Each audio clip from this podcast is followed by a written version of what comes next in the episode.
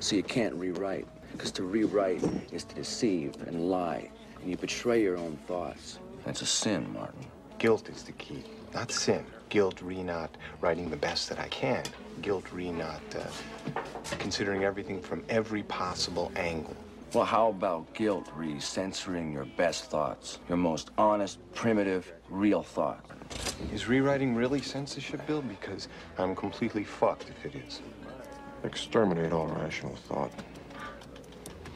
That is the conclusion I have come to. Hi, everybody. Welcome back to another episode of the Infrequent Podcast, Interzone Asylum Podcast. Uh, your only recurring host and creator, Jake. I'm joined by an old guest from a couple of episodes back, Brendan Campbell. Uh, Brendan, good to have you back.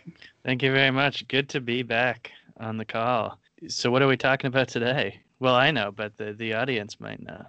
Well, we're talking about a trilogy of films. Well, I call it a trilogy, a, a trilogy of influence, I guess you can say. Uh, Yeah. films beginning with uh, Italian art film legend Michelangelo Antonioni, his English thriller from the 60s, Blow Up, internet inspired the movie Brats, Francis Ford Coppola in the 70s with The Conversation, and then Brian De Palma in the early 80s with Blowout. So we're going to be discussing those three films, their similarities, how uh, each filmmaker makes the, it, their own unique thing from a similar source. So. hmm Yeah, I was very surprised by how unique um, they all were, and how, like you were saying before the call, they all, they all, they, they, all- they all sort of cleanly focus on three totally different things, almost like they, they fit in, in, in, in inside uh, three non-overlapping categories, which makes them so interesting to discuss in tandem.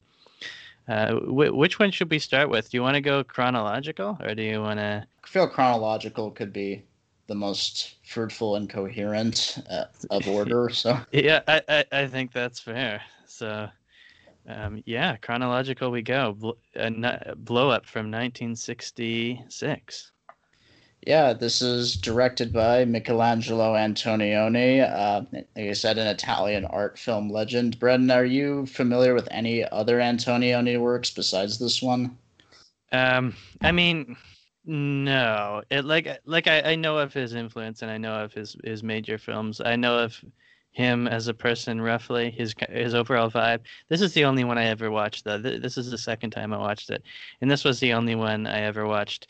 Uh, that that that shouldn't necessarily be a preview to my thoughts on this movie. The the fact that it was the only one I ever watched, it doesn't necessarily mean I I hate this movie or anything. I, I just I just never.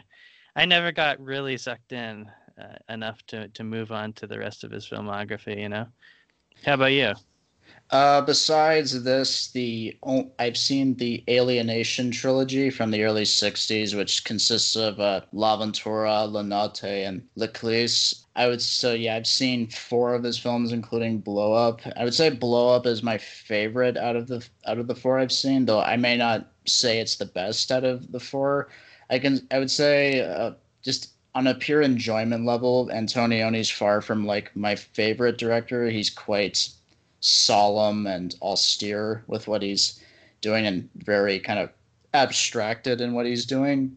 But I can see why, especially like in the later two films of the Alienation trilogy, uh, La Notte and L'Eclisse, even if I don't necessarily enjoy it as I'm watching, I can see how important and skillfully done what he's trying to accomplish in depicting like uh, the barrenness and ennui of like modern life and relationships and such. Hmm Yeah, I, I definitely get get what you mean. It can be hard with these directors. Like, I, it, wasn't it uh, Orson Welles who said he, he Antonioni like wields boredom as a technique or something like that. He really he said that as a sort of pejorative because he didn't like him. But Oh, he I said he said something about how he used boredom. I think maybe I'm thinking of a different director he was talking about. But yeah, he's he is essentially. I, I mean, w- th- th- this is how you got to respond to directors who are, you know, I know it sounds kind of immature, but that are the kind of sen- sort of boring on purpose. I guess sometimes they're not your favorite, uh, sort of viscerally, but you get them. Yeah, I think it was Paul Schrader who described some of those directors as wielding boredom as a technique in his transcendental style. I think Orson Welles, like said, Antonioni just lingers on things and follows people yeah. up roads. that that was. Yeah. I think uh, Ingmar Bergman actually also couldn't stand Antonioni, except for two films, uh, La Notte and Blow Up, which ironically I would say are the two best of the films I've oh, seen. Oh, there you go he has good taste, I suppose. Yeah, it's it has this really drowsy style. Like it's it's obviously not Tarkovsky or something. We're not sitting here for three hours with this movie, but there's something like really kind of yeah, kind of um spirit spiritually deadened and kind of um you know lazy about the whole thing. Obviously on purpose. I'm not saying it's some sort of oversight on his part, but but it, it can be strange in the segments I find that um don't don't directly deal with the thematics of the work kind of thing you know like um i just find there's some there's some parts of this movie that that are sort of so plot focused like the thriller stuff and there's there's other parts that kind of sacrifice that stuff completely in service of pure theme kind of thing it, it particularly the end uh, wh- where it can be kind of I don't know. It it, it can feel kind of disjointed to, uh, to me, I suppose or or or just kind of odd. It doesn't go down as smoothly as you know I thought it would.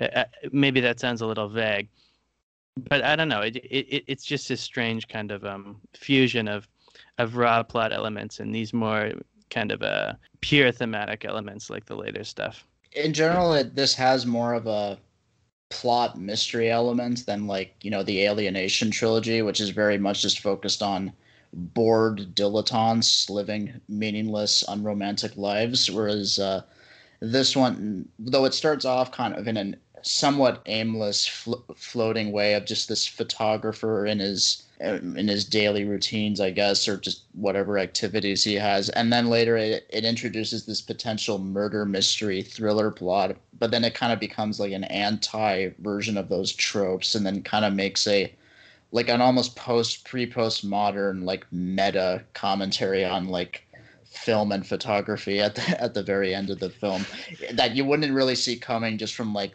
how it starts out so to speak. yeah and, and, and it can take a lot of diversions building up to that thesis in a way that i, I think w- when i was watching it again this time i felt a little it felt made it a little bl- uh, bloated, I would say. Maybe bloated is a weird word for a movie like this, but you know, the part where he goes to see the Yardbirds can seem like a a sort of weird tangent unless you're taking it as pure theme, or the parts where he's just lounging around with the other two model girls in the middle. It feels like an extension of ideas we've already seen, but once you get the full picture, I think it kind of coalesces a lot better, and you see what he's trying to do it's a strange thing because it does have like some techniques to, that you would see in maybe a more spiritually minded director like Andrei Tarkovsky, just with like the long takes of kind of nothing happening. But what's weird, I kind of view Antonioni somewhat similar to Ingmar Bergman in the sense that both of them are interested in like the alienation of like modern life when they're making their films, but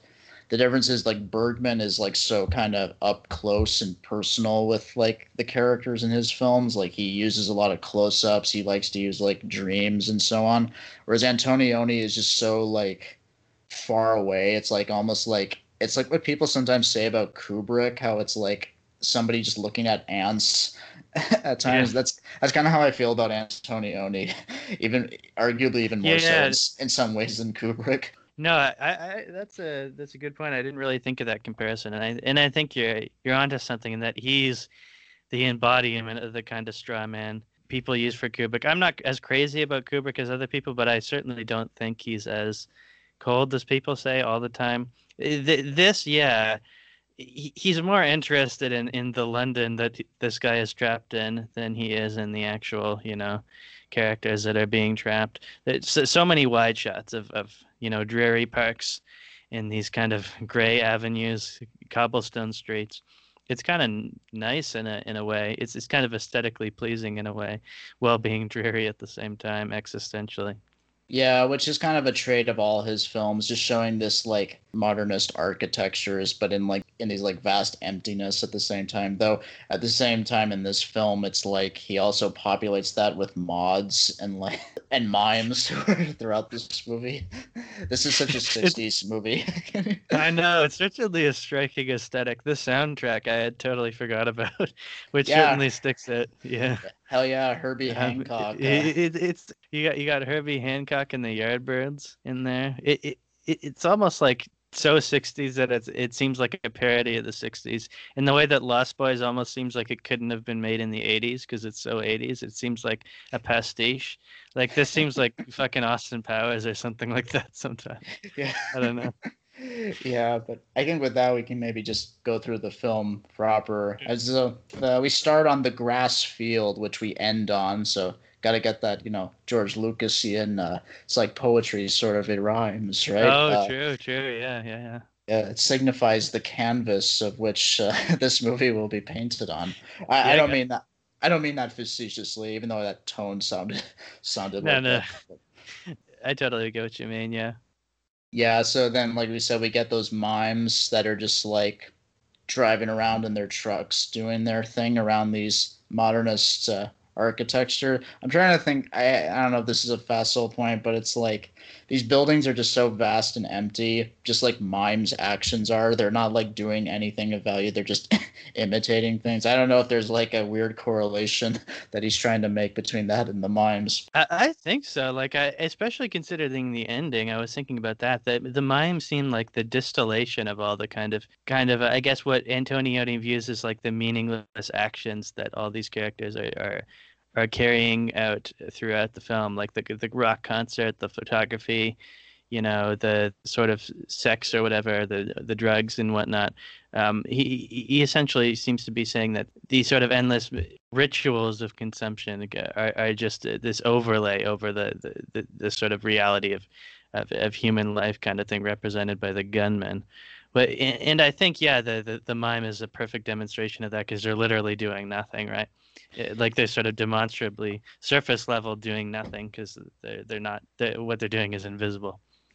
Yeah, it's also interesting how like this movie is set within the backdrop of the mod subculture because you know the mod subculture as it began it's like mo- they were like listening to like modernist jazz type music and then like the trends tended towards like pop art and psychedelia as it went on and it's kind of interesting that like the the photographer in the film played by david hemmings i don't think people say his name is thomas but he's like never actually named in the movie i don't even think he's named in the credits to be honest Interesting. so I'll just call him either David Hemmings or the photographer. But uh, you know, he starts off kind of like you know trying to photograph the Doss houses and stuff in this you know artistically serious vein, but then his own photography takes a trend towards like the pop art psychedelia with the the models he's uh, ph- photographing in the stagey ways that he is. So it's kind of the mod culture subculture is like linked to the actual character and his story in a sense. hmm Yeah, exactly. Yeah, I guess he's saying it's like the collapse of high and low culture kind of thing, right? Uh, it's it, or, or it's so- sort of the flattening of everything. Like every object of consumption is an object of consumption, no matter what it is. Like uh, in a part which I thought was perhaps a little bit on the nose. There's, there's I think a part a little bit later. Uh, sorry for jumping ahead. Uh, that that he like hands a guy images. Isn't it like Holocaust images or something like that? Did I? mi- Did No. the, he's like meeting his friend. It's like what what is that? It's it's very kind of uh, No, stark black and white photography. It's photographs he took because we see him the first time we see him he walks out of that like doss house place and we at first he seems indistinguishable from the other people there because it doesn't immediately focus on him but then we learned he just infiltrated it to take the photographs so i think that that imagery is from those doss houses in england at Ah. the time of all the poverty and stuff but i think it's fine to jump around with this kind of movie because it is more theme atmosphere driven Sure. but, but uh, I I get what you mean where it's like when you say it's on the nose, but like I think there's something kind of correlation between how he f- maybe thinks that his photography later uncovered a, a murder plot was because you know he says like he's making jokes about how he wants to be free and stuff. He wants to be free of his vapid models who he refers to as bitches, right, in a very cold way. But then, you know, his friend says, like, oh, free like him. And it's like a poor, kind of disfigured guy in the photograph. I think there's an idea of like, because the photographs are pretty good photographs. Like, I don't know where they originate from, who took them, but they're, they're pretty good photographs. But like, they're not really like helping anybody, right? They're just like documenting things. So it's almost like he wants like his art, his photographs to have an impact on the world. So so if his thing uh, caused a you know uncovered a murder plot, oh, he's uncovering something real in the real world that his art is actually uncovering, right? So maybe mm-hmm. if we want to take the i think it's pretty clear that the murder plot he kind of manifests it in his own mind like i don't think it actually really happens so it's like mm. his own inner de- inner desire manifesting to have his art that actually makes a difference in the world or with people. I think that's a good take. Yeah, I, I guess I, I, I, think you're you're probably uh, on a better track than I am. I, I guess I sort of just took it, uh, the the murder, real or not, is more just of a metaphor for sort of his thoughts of his mortality or something, or or the uh, sort of a you know the the the the inevitable kind of decomposition of all these these consump these objects of consumption he he sort of runs through all the time right? Uh, but but i think I, I think that's also a good point that i didn't consider that um you know it's it, it's it's also it, well he finds it kind of you know frightening and repulsive the idea he's also somewhat attracted to the idea of this being an actual sort of his life having an actual plot i guess to be blunt right that, yeah. that isn't just total aimlessness. Yeah, well, that kind of links to the uh, the his artist friend who's like an abstract expressionist, right? Who we see a few times. When he goes to see him the first time, and he just has like you know a Jackson Pollock type action painting ready, and he says like he doesn't that he doesn't know the meaning of it. It just fills itself in later. It's the same thing with the the photographs he takes of the couple in the in the park. He doesn't like he's just photographing them. He doesn't really have any intent besides that. And then, but you know, as he gradually develops them, then the the murder plot or the potential for it develops as he himself develops his own photographs. So I think it's more linked to how he views his art necessarily than than like his own mortality. But that's just the way I I saw it, just because yeah. of how just because of yeah. how how the movie kind of surrounds itself in this in the art world, right? Mm-hmm. Yeah, yeah, I think that's fair. It it is very uh it is it is very concerned with those other sort of subsidiary themes for sure. I kind of wonder is like the place he's in just like a Warhol like factory type thing because we see another painter in there who's like painting her own things at like when he walks in. Kind of seems like a factory mm. type place, even with the models. You know, I don't know if it is or not, but it might be influenced by that scene. Yeah, I could definitely see. I could definitely see that. I, w- I wonder what Antonioni thought of that art in on a genuine level. I'd be interested to know. I mean, it seems like he's taking the piss out of everybody in this movie, but who knows? It's also weird how like uh, the various types of photographs the uh, David Hemmings takes in the film. Like, where the first one we see him taking is of that that model and it's it's kind of like really obvious that there's like a sexual component to it when he's just like come on come on work work work and like do your body this and this and then you know he pat he like goes to sit on the couch all out of breath like it's it's pretty on the nose that he's getting a sexual thrill out of this almost in a way i'm like wondering is Antonioni putting something so obvious like that in that in there to like mislead people.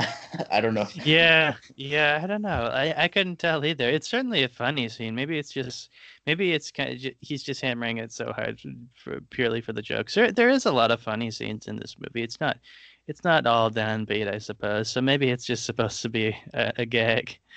I'm not entirely sure. They always they satisfy these like needs in him. Like at first, the first one we see of like the the photos he took at the Doss house. That's like his artistic vision of that kind of thing. But then with this, it's like a sexual thrill, and then with the other models, it's just like vapid, meaningless commercial photography.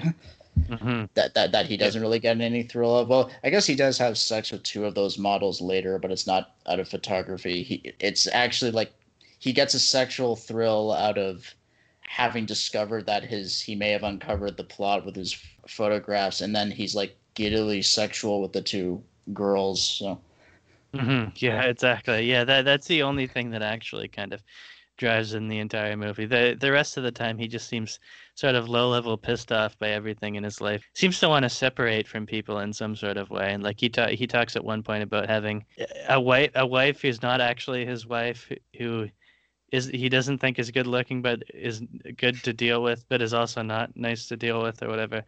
So he he he just sort of seems to like the abstract of idea of of human connection more than the real thing. Yeah, it's sort of weird because like when he's saying that stuff, he just keeps contradicting himself. It's kind of just becomes clear he's bullshitting stuff. I almost wonder if like as especially with the final image of like with the last we see of him, I wonder if it's like a foreshadowing of the meta nature that he's just this he himself is just this made up figure that the movie very much exposes in the last scene. I wonder if that's like a preamble to that meta mm. uh, ex- explosion at the end. Maybe I I I I'd like to look for more of that because I don't know the la- the last chunk of the movie. I think it, it could almost benefit from uh, from having more sort of sort of tonal uh, or formal ties to the to the to pre- the preceding parts, in my opinion. Uh, but so I would I would be interested to know if there's more of that that sort of stuff seated in the earlier parts of the movie. Yeah, and there's also like a, a thing in like photography or in the theories of photography and video and such like does photography kill people like in a metaphorical sense like it kills the subject it freezes them in a certain time and i wonder if like maybe he's i imagine he's probably aware of these ideas considering he was like you know an intellectual filmmaker so mm-hmm.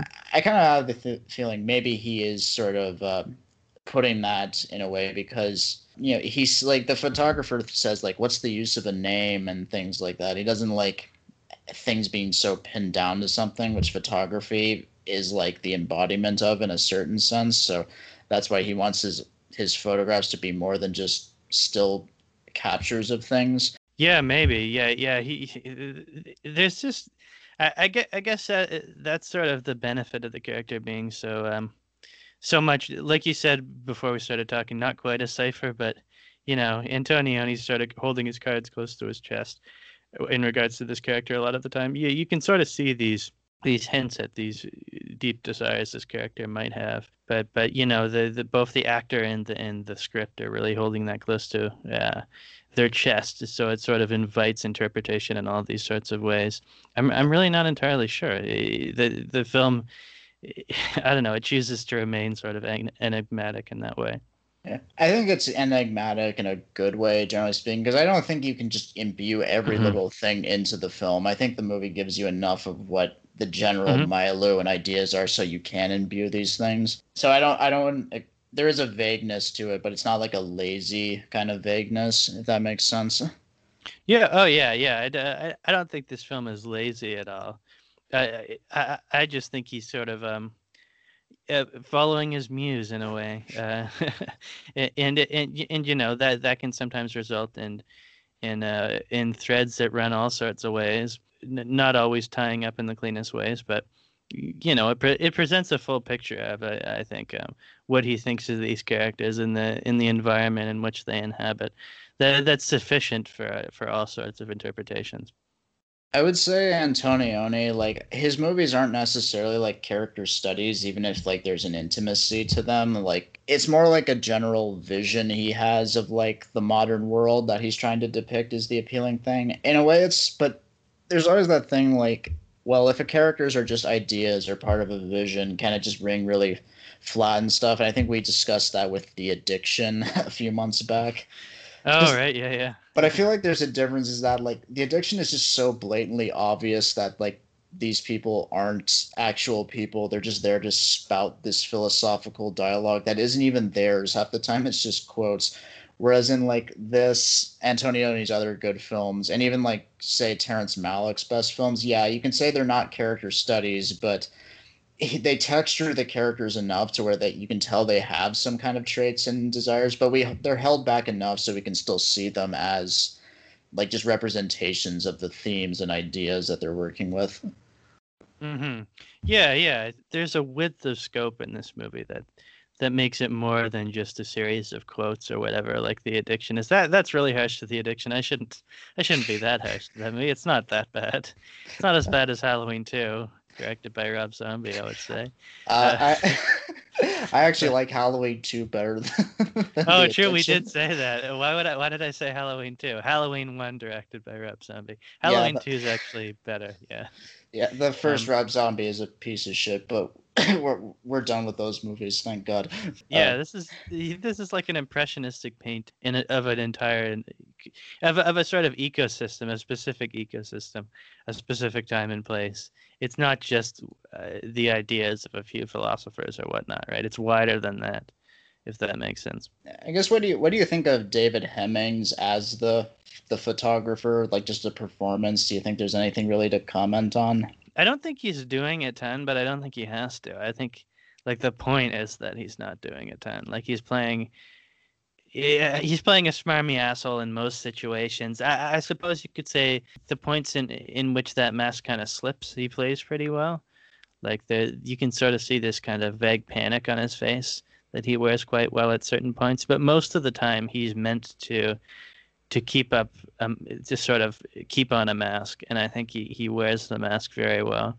Yeah, it's not like a performance that like you're gonna write home about. If you're gonna write home about the film, it's just gonna be the overall film. But yeah, like I said, he plays the smarmy dick kind of convincingly when he's doing that. And even like towards the end where that like you said that mask is slipping he, there's enough there like with his expressions and stuff that he is able to humanize him beyond just being like a mask for these kind of ideas. So it's not like a great all-time performance but he he does what he needs to do so to speak. Exactly yeah. This is just the kind of movie where the these actors are just sort of uh, it's sort of props for the director's ideas, which I guess is okay in this in this situation. It's fine if you're doing it well, unlike uh, sure. unlike that vampire movie, which we are not inviting into our homes again. yeah, yeah, not again. We're not doing a redux uh, ever again. That's not happening. Sorry.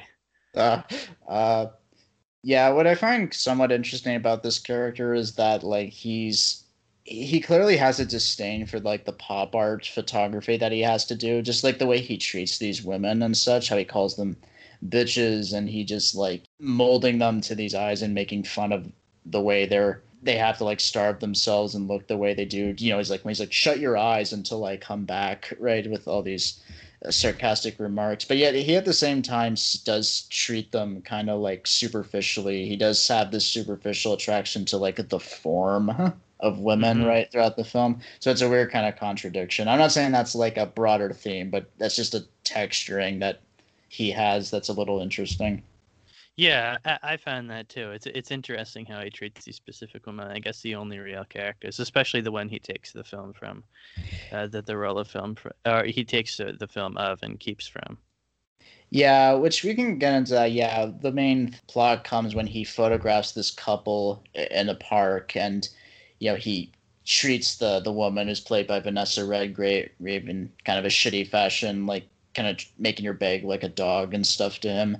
And but we don't really know the entire relationship to this woman has to this man or, or why she wants to the photographs back. It's kind of like is it just like a general invasion of her privacy that she's concerned with or is it just like this man somebody she shouldn't be seeing, like an affair or something. I, I think it's fine that the movie doesn't answer it because ultimately it's not the point is to give us that, but it, it gives us that character in general is just strange. Like when she goes to get the photos and then she's like stripping naked for him. She's doing all these things. It seems like such a big deal, but yet we don't even know. And then he's making up all these stories. like, is this woman even real to him? Yeah, I know. That's what I was thinking. I, I'd almost think it'd be a better character if she wasn't. I think a lot of that stuff with her is is maybe my least favorite part of the film just because it's it's sort of a lot of it is a rearticulation of stuff we've seen, and then there's the stuff, yeah, like her stripping or whatever that just eh, it doesn't make sense. It only seems like it happens because it has to happen. Like I don't see how it, it it's part of a continuous. Uh, so it's sort of a I don't see how it's in conversation with the rest of the movie kind of thing. I sometimes wonder maybe if it's like this you know his life does seem to follow this kind of bland formula of like, okay, I'm gonna go take these pictures now and this and that. I'm just gonna go do this. I'm gonna buy this uh, propeller from this antique st- store for some for some reason and but then with this woman who's he, he kind of has to slither around i think even in that scene he says like nothing like a little disaster to sort things out so it's like maybe this woman is giving him a bit of a throwing him a curveball with these kind of things and that excites him in a sense mm. maybe that maybe that's the idea but and that's more of a theme that's prevalent in like his more just stripped down realistic dramas like La Notte and things like that like the Monica Vitti character in La Notte very much performs that function for what the main characters, but in this film that's not the main focus, but it, he still puts it in there just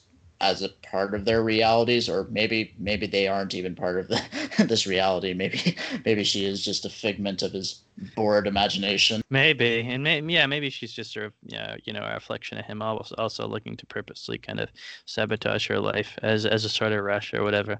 I don't know I, I, I don't know with that character. A puzzling character.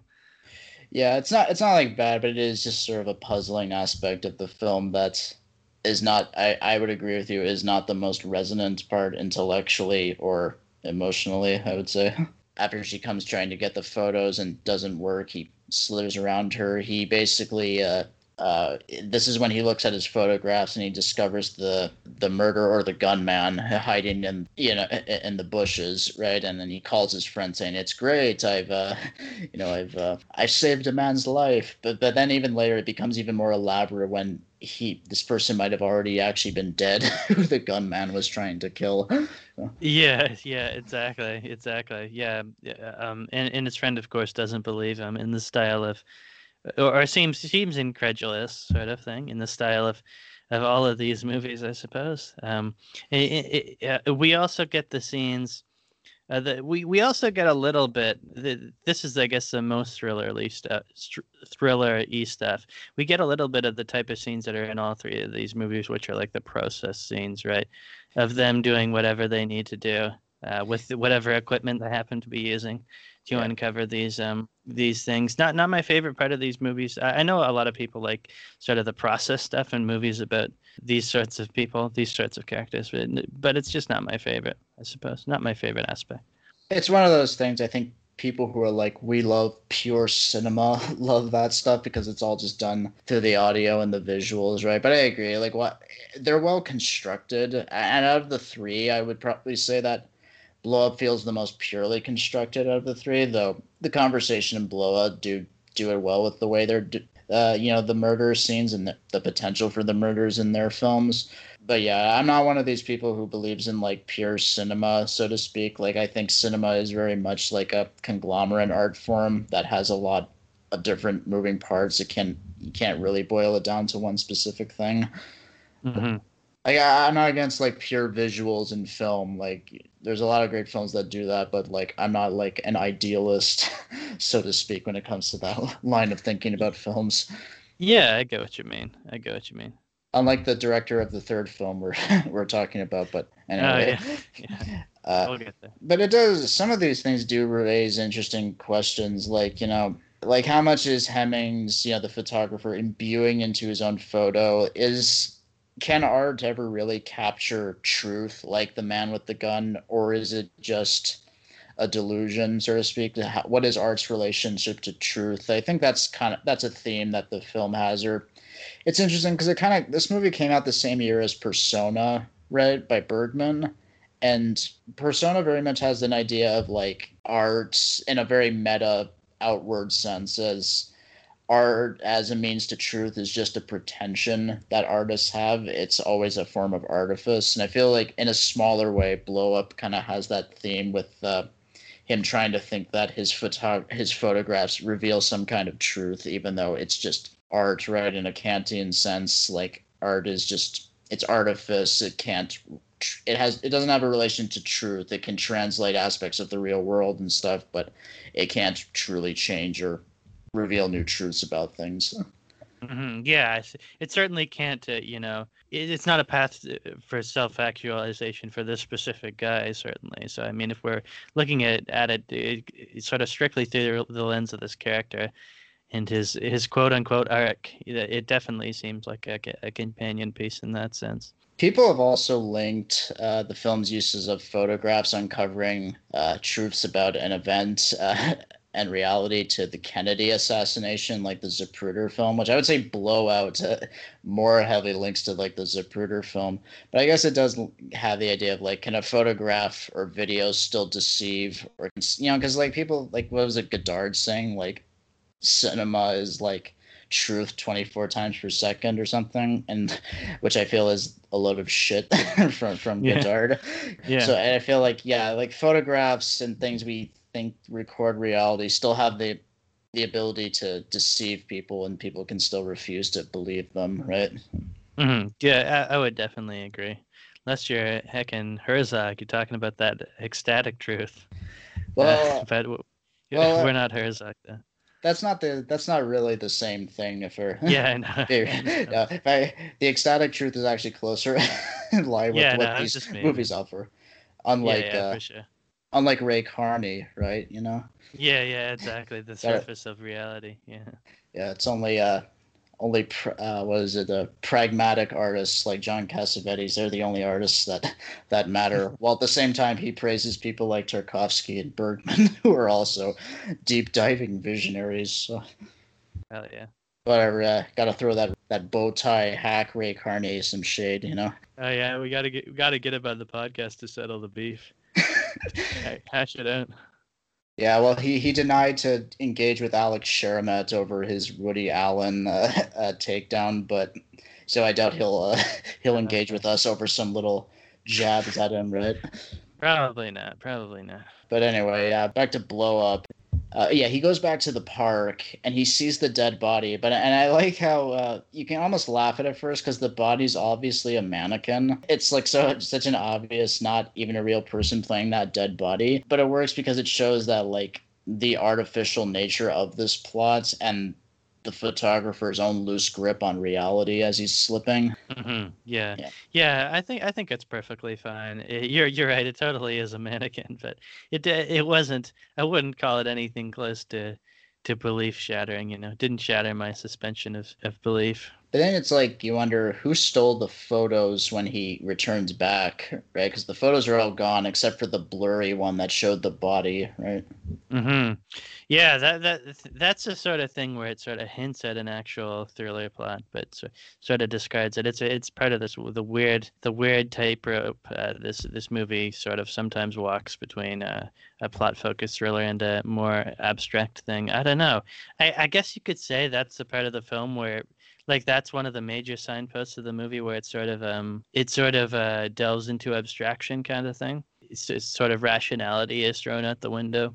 I don't know. It's such an underplayed beat though that it almost seems like part of a real plot. Like it still leaves you wondering who actually did it. Like if it was an actual person who did it. I'm just not entirely sure. Uh, is it was it like you know the woman who wanted the photos back? Was it the actual killer, like the gunman? Was it a associate, or maybe was it the was it the photographer himself to to convince himself of his own conspiracy? Yeah, I really don't know, and the movie doesn't answer that. So no, it doesn't seem interested in that. Yeah, maybe it was maybe as a meta commentary, it was Antonioni as the filmmaker just removed them from the film. You never know, mm. right? Yeah, exactly. Isn't it when even the last photo when he finds the blurry photo of the body, he's like doing it in front of a mirror, right? Like so it's like an interior reflection of things. So maybe uh, with just that shot, it's it's a subtle shot because the mirror's just a little off to the side. You can't really see it. So maybe that's an implication there. You know, a classic directorial use of mirrors that directors yeah. love to do. That'd be cool. Yeah, and it's even weird when uh, I think it's after that he goes to the uh, the painter's house and the wife or girlfriend of the painter who, who he clearly wants in some way, like they both they're clearly in some kind of connection with each other because you know he sees her they're having she's having sex with the painter and she's like eyeing him like don't go don't go. It's like she clearly wants him but I don't know like what the specifics of that relationship are, though it's clear that the two are somewhat attracted to each other. Yeah, exactly. It seems it seems like just another sort of missed op- missed opportunity that's being paraded in front of him. Uh, I, I could kind of like him in that scene specifically. He looks so just kind of a sort of a low level distraught and regret and regretful in that scene. I think I think that's the part of the movie where he's really realizing, you know, that a, a different life isn't going to happen for him, kind of thing. And you know, he's seeing these these potential roads of meaning, as sort of a sort of uh, diverge from him, kind of thing. Yeah, it sort of seems like he's like devoted so much time to his photographs and his art, and but now that's just been stolen from him, and so he's like, mm-hmm. oh, he, he has this other potential human connection, but it's like gone already. then it's after that that uh, I think she does come back with him to his place, and uh, but they both kind of take the whole thing in stride. Like they're just so like flat about how they describe like, yeah. Um, this guy was murdered and stuff and I caught it and they're just they're just so flat just like well why was he uh why was he murdered he's like I didn't ask like he it's sort of it's weird the way they just coldly play it off but it's almost just more like that that reality or that line of potential meaning for me has just slipped through my fingers right and he's just sort of lost his affect for that. That's kind of how it feels like. Yeah, that that's a good catch. It's a yeah, it's like um, it's it's lost interest for him, like everything else. Seems to eventually lose interest for him, so he kind of discards it right away. And then I think it's after that we he, he goes to that club where the Yardbirds are playing. But I'm always concerned. It, it it's a really famous scene in the movie just because it has you know pre Led Zeppelin Jimmy Page and Jeff Beck in this like European art film, right? And it's kind of an interesting thing. But why does he go there? I'm always confused as to why he goes to the club. It's not. It's not like he's meeting anybody there. He just winds up there. Mm. No, and that's what I was saying. How it's kind of like, it's like a pure thematic thing, right? The, the, this whole sequence is just a lead up to the punchline of of him grabbing the sort of treasured artifact of the guitar, then running outside, than just throwing it on the street once he's taken it from other people and then another guy picks it up and throws it away which i guess is sort of a funny punchline um, considering what we've seen but it's it's a pretty long scene. Just it, for that it's a very strange scene too because like the audience there is are just like zombies. They just look bored out of their minds as they're listening to this rock and roll and then all of a sudden when beck throws his uh, the head of his guitar. They're all like just screaming like uh, like fangirls, like on the Ed Sullivan show after after it until he grabs it. And I got the idea is that like you know in this moment like this was like a prized possession, but once he's like out of the fog of the room it's just nothing to him so he just discards it and then the other person just thinks the same i really mean it's like a punchline thing but it's just a bizarre route to to take for just this one th- one scene i guess there's like a thematic purpose for it and it's kind of fun to just have like some rock and roll i guess uh, originally originally he wanted the who actually to be in that scene but i don't know why he wasn't able to get them huh I, I think the Yardbirds work were kind of well. I, I like the I like the image of Jeff Beck slamming his guitar against them at the amp. It's a good song for it too. But yeah, definitely not a scene that needs to exist. Yeah, I'm not saying it does. I'm not saying it's a bad scene. It's just bizarre with the rest of the film. But I, and I, I wonder if like the rock music thing, it's like I don't know, destroying the instruments, like a uh, the lack of uh, attention people have for art, even in like pop art, like rock and roll. But I don't know that that reads maybe a little thin to me. I get, I get what you mean, though. It uh, I'd like to find some purpose for it, some way, some yeah. over overarching purpose. Yeah. Then he goes to that mansion where his friend is, and everyone's just stoned out of his mind, their minds, and she's he still doesn't believe him about the photos. And then I think it's that model he he photographed earlier in that sensual way comes up to him and he's like, "Aren't you supposed to be in Paris?" And she's like, "I am in Paris," which uh, you know highlights the subjectivity of reality, right? So right, right, exactly, exactly, yeah, yeah. I think it's pretty much after that then we get the final scene where he ventures back to that park and when the tennis court, the mimes show up and they play imaginary tennis. Yeah, uh, they're pretty good at it. Yeah. yeah, it's a it's a pretty it's a pretty inspired scene. I would say it's just it has a very Nick Keatsian negative capability. They just, they just show up and they they mime what they're doing because you know in reality this isn't a this isn't reality. It's just a fiction, right? Just like the mimes are pretending, and it's a great little uh, thing how he go he then decides to embrace just the whole artifice and subjectivity of his existence by going along with it. And it's a great touch when he uh, he throws uh, the ball back at them, but then we hear the the ball being hit like on a tennis racket, but we know that there is no ball, but we hear it uh, diegetically, and then it go it uh, zooms out, and uh, you know we just see him in the field, and he kind of like blows up in the yeah. in the frame, right? And that's the end of the film. I, I like it, even as a mini kind of, even even as a as a short film in itself. I, I like that scene. It's very fun. It's very inspired, like you said, and um, you, you know, I think it eventually earns that sort of disintegration into into um, sort of uh, semi-didactic art, art filmisms that it does. It, ultimately, I think it, it manages that transformation quite well, and it and it did end on a note that that I found pretty funny. Um, yeah. and, and sort of pretty pretty uh, pretty uh, thought provoking as well. It allows the main character to just be humanized just a little bit in the end. You know, from the smarmy guy we've seen before. You know, you kind of get the sense that like it's something relatable the need for us to believe that what we're doing has importance to ourselves and to the world at large but ultimately and you know classic euro, euro art uh, film uh, chic uh, there is no purpose to it just what we make for ourselves.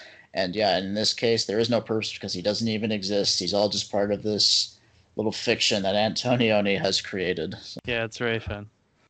Yeah so that's blow up. Uh, overall, I would say, well, not necessarily the most like you know emotionally gut wrenching film or anything like that. I I still think it achieves greatness for what Antonioni is, is trying to convey and does in fact achieve in this film. Yeah, so I guess that uh, film out of the way, we can get to the second film in this uh, in this influence trilogy. Uh, Francis Ford Coppola's 1974 film, uh, The Conversation.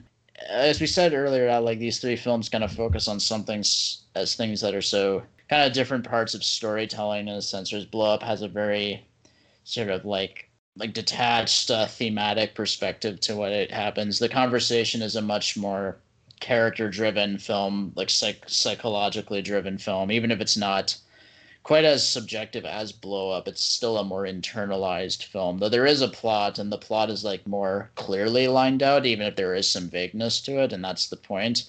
But the conversation, I would say, is a more grounded in reality film, even as it does embrace interiority more. Yeah, yeah, it's basically yeah, more character focused version of our next film. They're they're obviously quite a bit more closely related to each other than than to our first film. Uh, yeah, this one, I don't know. It it uh, I would very much like to to watch it again because it sort of won me over as I watched it.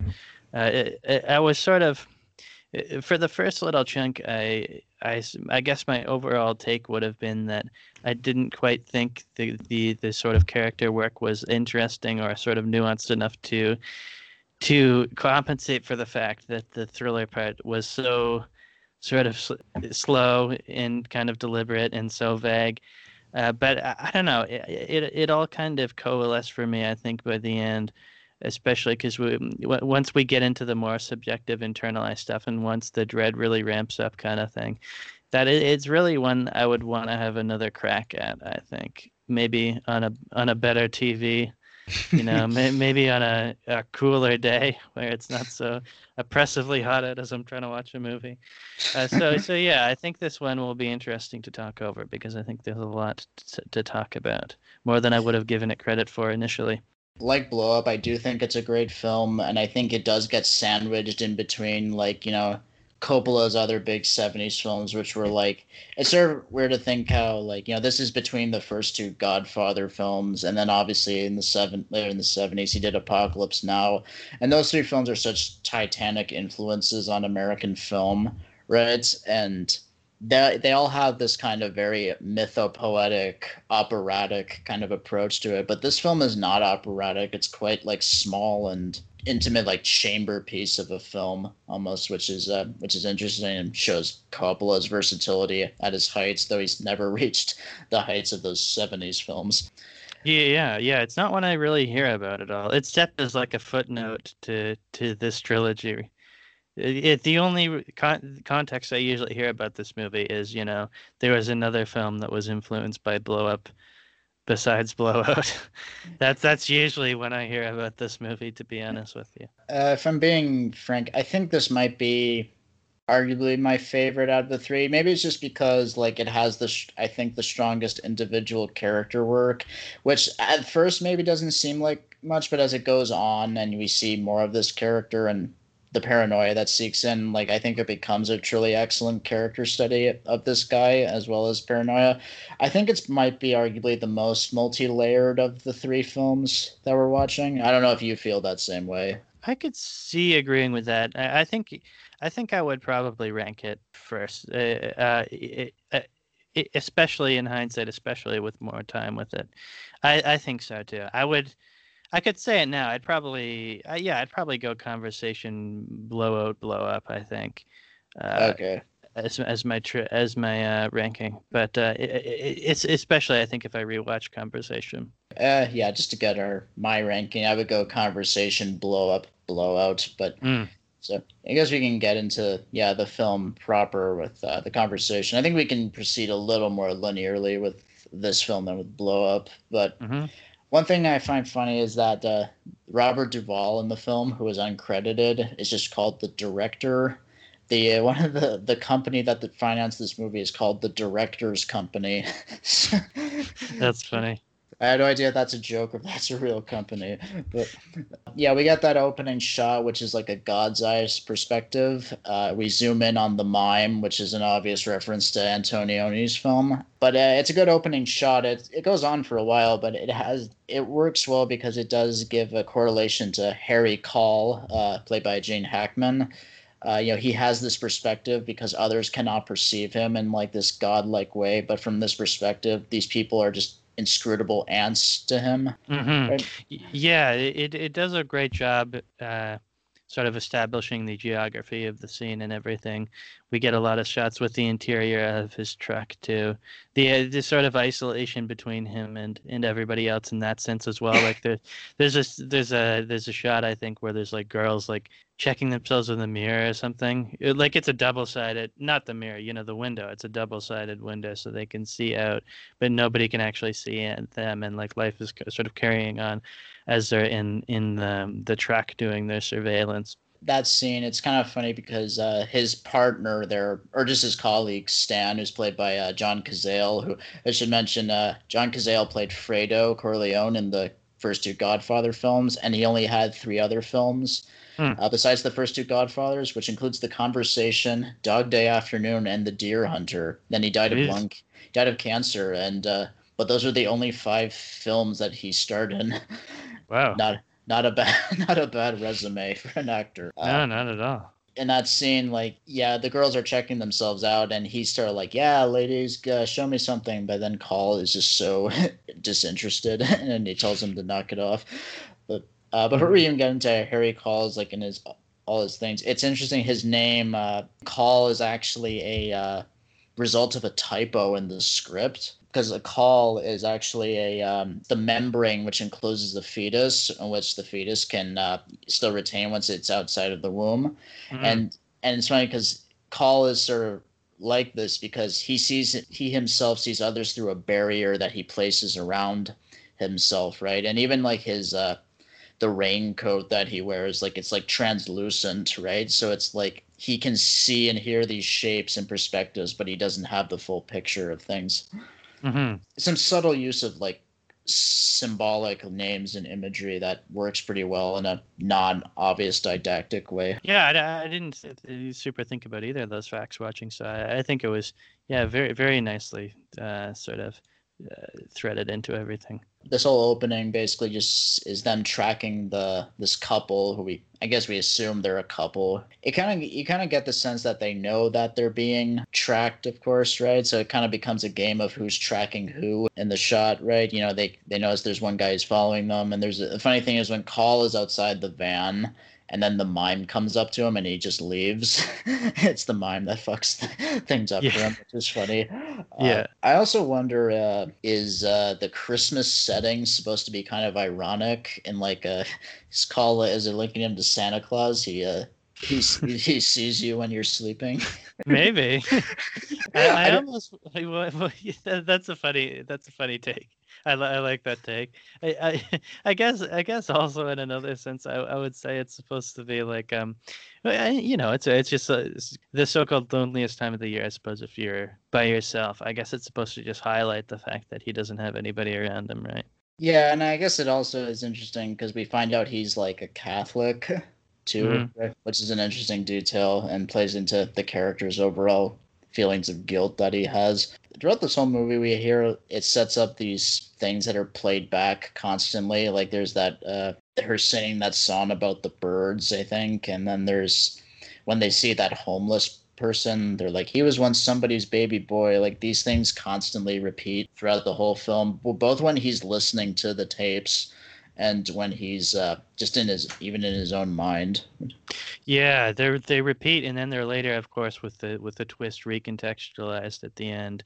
It's it's like he it's like him and the film are like turning over these these words in in, their mind because they they can sort of take them in, but they can't totally understand them. Like that, that that's sort of the big thing with him. Obviously, is that uh, you know he he's capable of of viewing the rest of the world from kind of a god's eye view, but he can't really totally integrate with people or, or totally understand them in any sort of deep way. Like his surveillance is continually sort of interrupted, it, it literally interrupted, of course, at the uh, towards the end of the the film uh, to his downfall, kind of thing. He just doesn't really understand people. I, in my notes, I kind of wrote down he's like a formalist almost. Like he he doesn't care for the content of things. He just gets this mechanical thrill of recording for its own sake. It's like you know, without interfering, he's just recording these things, right? But he's emotionally distancing himself from people. But and that's like a big theme of the film is just the way people distance themselves from like other relationships and just humanity as a whole. And that's very much embodied in the main character of Harry Caul. hmm Yeah, i i of course, we find out he's doing it as a kind of like he's started dissociating on purpose to sort of deal with his guilt over over what he did or what he what he did through his job, kind of thing. it's pretty much after like that opening scene we get more about Caul and his inner his own life. Uh, what do you think of Gene Hackman as his performance in this? Because there's there's probably like well, it's not like a dy- super dynamic performance just because the guy is so emotionally walled off from things. It's more actor focused, I would say, than than blow up. Hmm Yeah, yeah. I I think that yeah, there's a little more there's a little more versatility there for sure, and I think there's a li- there's a lot more kind of depth depth there. I think I think he's perfectly playing like this mix of of guilt and kind of fear of, of connecting with people. Like there's this sternness he kind of use, uh, uses against people to to mask the this sternness and formality he uses to mask the fact that he can't totally let himself get close to other people that I think is great. I think the parts where he he he, you know he's he really uh, begins to have breakdowns and gets fucked with mentally. I think he he he he plays quite well. I think I think it's quite a great performance. Yeah, he really conveys like a central, deeper conflict. Is that like it's his professionalism, like his professional ethics, mixing with his own morality, that very much causes this kind of um, this mental breakdown that he has because he builds his whole life on um, uh, abiding by these eth- these ethics he has in his profession but at the same time like he has this deep-seated guilt from his catholic upbringing and such that he can't fully dispense with right? Even if he may think he does but he truly can't so, and he i'd say like hackman plays that kind of conflict you can tell between professionalism and just an innate humanity and the conflict between those pretty well hmm Yeah, I agree for sure. yeah, we uh, get those long takes of him in his apartment, whether he is in or out of the frame. That just shows the kind of barrenness of his life. He he has like three locks on his door, and he, he's like pissed off that the woman knows that it's his birthday. Yeah, exactly. And then we see the quick film. We, we see the quick scene too of him playing sax. I think right before that or right after that. Uh, it's playing sax along with uh, a record, Grishley. You know, trying to make art with other people, sort of virtually almost, um, without actual human interface. Um, which which I thought was a little. When I first started watching the movie, I thought was a little too quick and a little too kind of cheap and a little too frivolous. But I think obviously it kind of that that strand kind of kind of mutates that that uh, motif uh, kind of mutates and pays off quite well at the end of the movie in particular Yeah, speaking of his uh, the music, the movie is mostly scored with the piano, and uh, mm-hmm. I think the the piano score is pretty effective. I think Coppola even said that he chose the piano because it's a very lonely kind of instrument. Whether you agree with that or not, it does the sort of drones of the piano and kind of reflect both the the alien the coldness as well as the sort of melancholy that the guy experiences at the same time. Mm-hmm. Yeah, for sure. The the saxophone very much does come back into play uh, near the end, of course, in that final shot. But I sort of wondered if, like, uh, you, you know, like you said, how maybe there's a bit of a trite thing of like him yeah, trying to uh, make art with somebody that isn't human. That seems a little facile. But I sort of wondered if it's still just part of that impassioning, impassionate thing. Like, is he just like aping what is on the recording type type of thing? I I, I didn't get a sense of the recording that he was playing to know if he's just aping what's on it or he's actually like hmm. improvising mm. over it. So I don't really know. Yeah, I'd like to know that too. Like just, just given his sort of strained facial expressions and stuff, I thought he was improvising, As, especially at the end. But towards the start, that was like the off the cuff impression I got.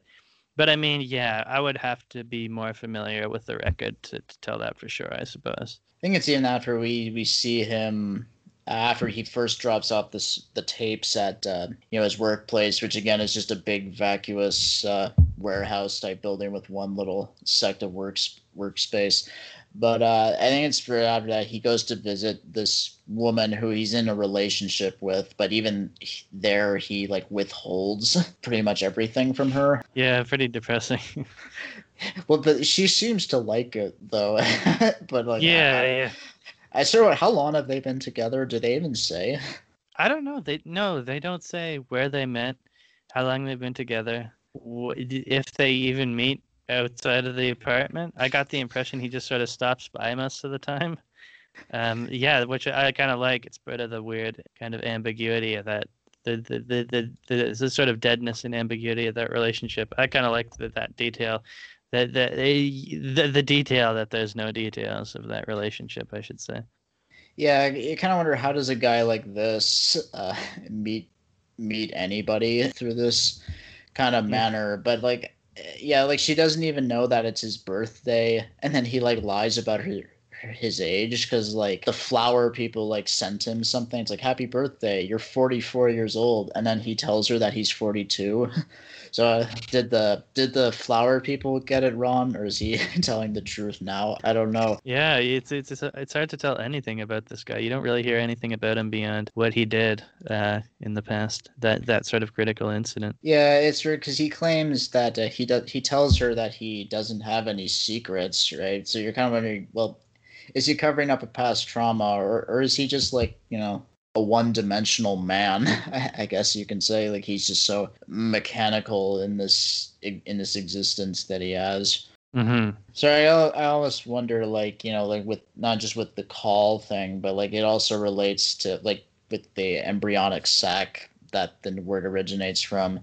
I guess without uh it's sort of like he wants to be born with that sac where he's kind of like without sin and demons kind of a thing i think that's also like where that symbolism also comes in, which obviously is I think is a decent way of linking it because we do find out he's a Catholic. Yeah, exactly, exactly. Yeah, an interesting thing I think I read though when, when I was looking up this movie is said about the Catholicism part. I think Coppola said that it was it was also chosen because you know the because it's a, he viewed it as a sort of primitive early form of surveillance or whatever that the confession is like the earliest form of surveillance or something he said.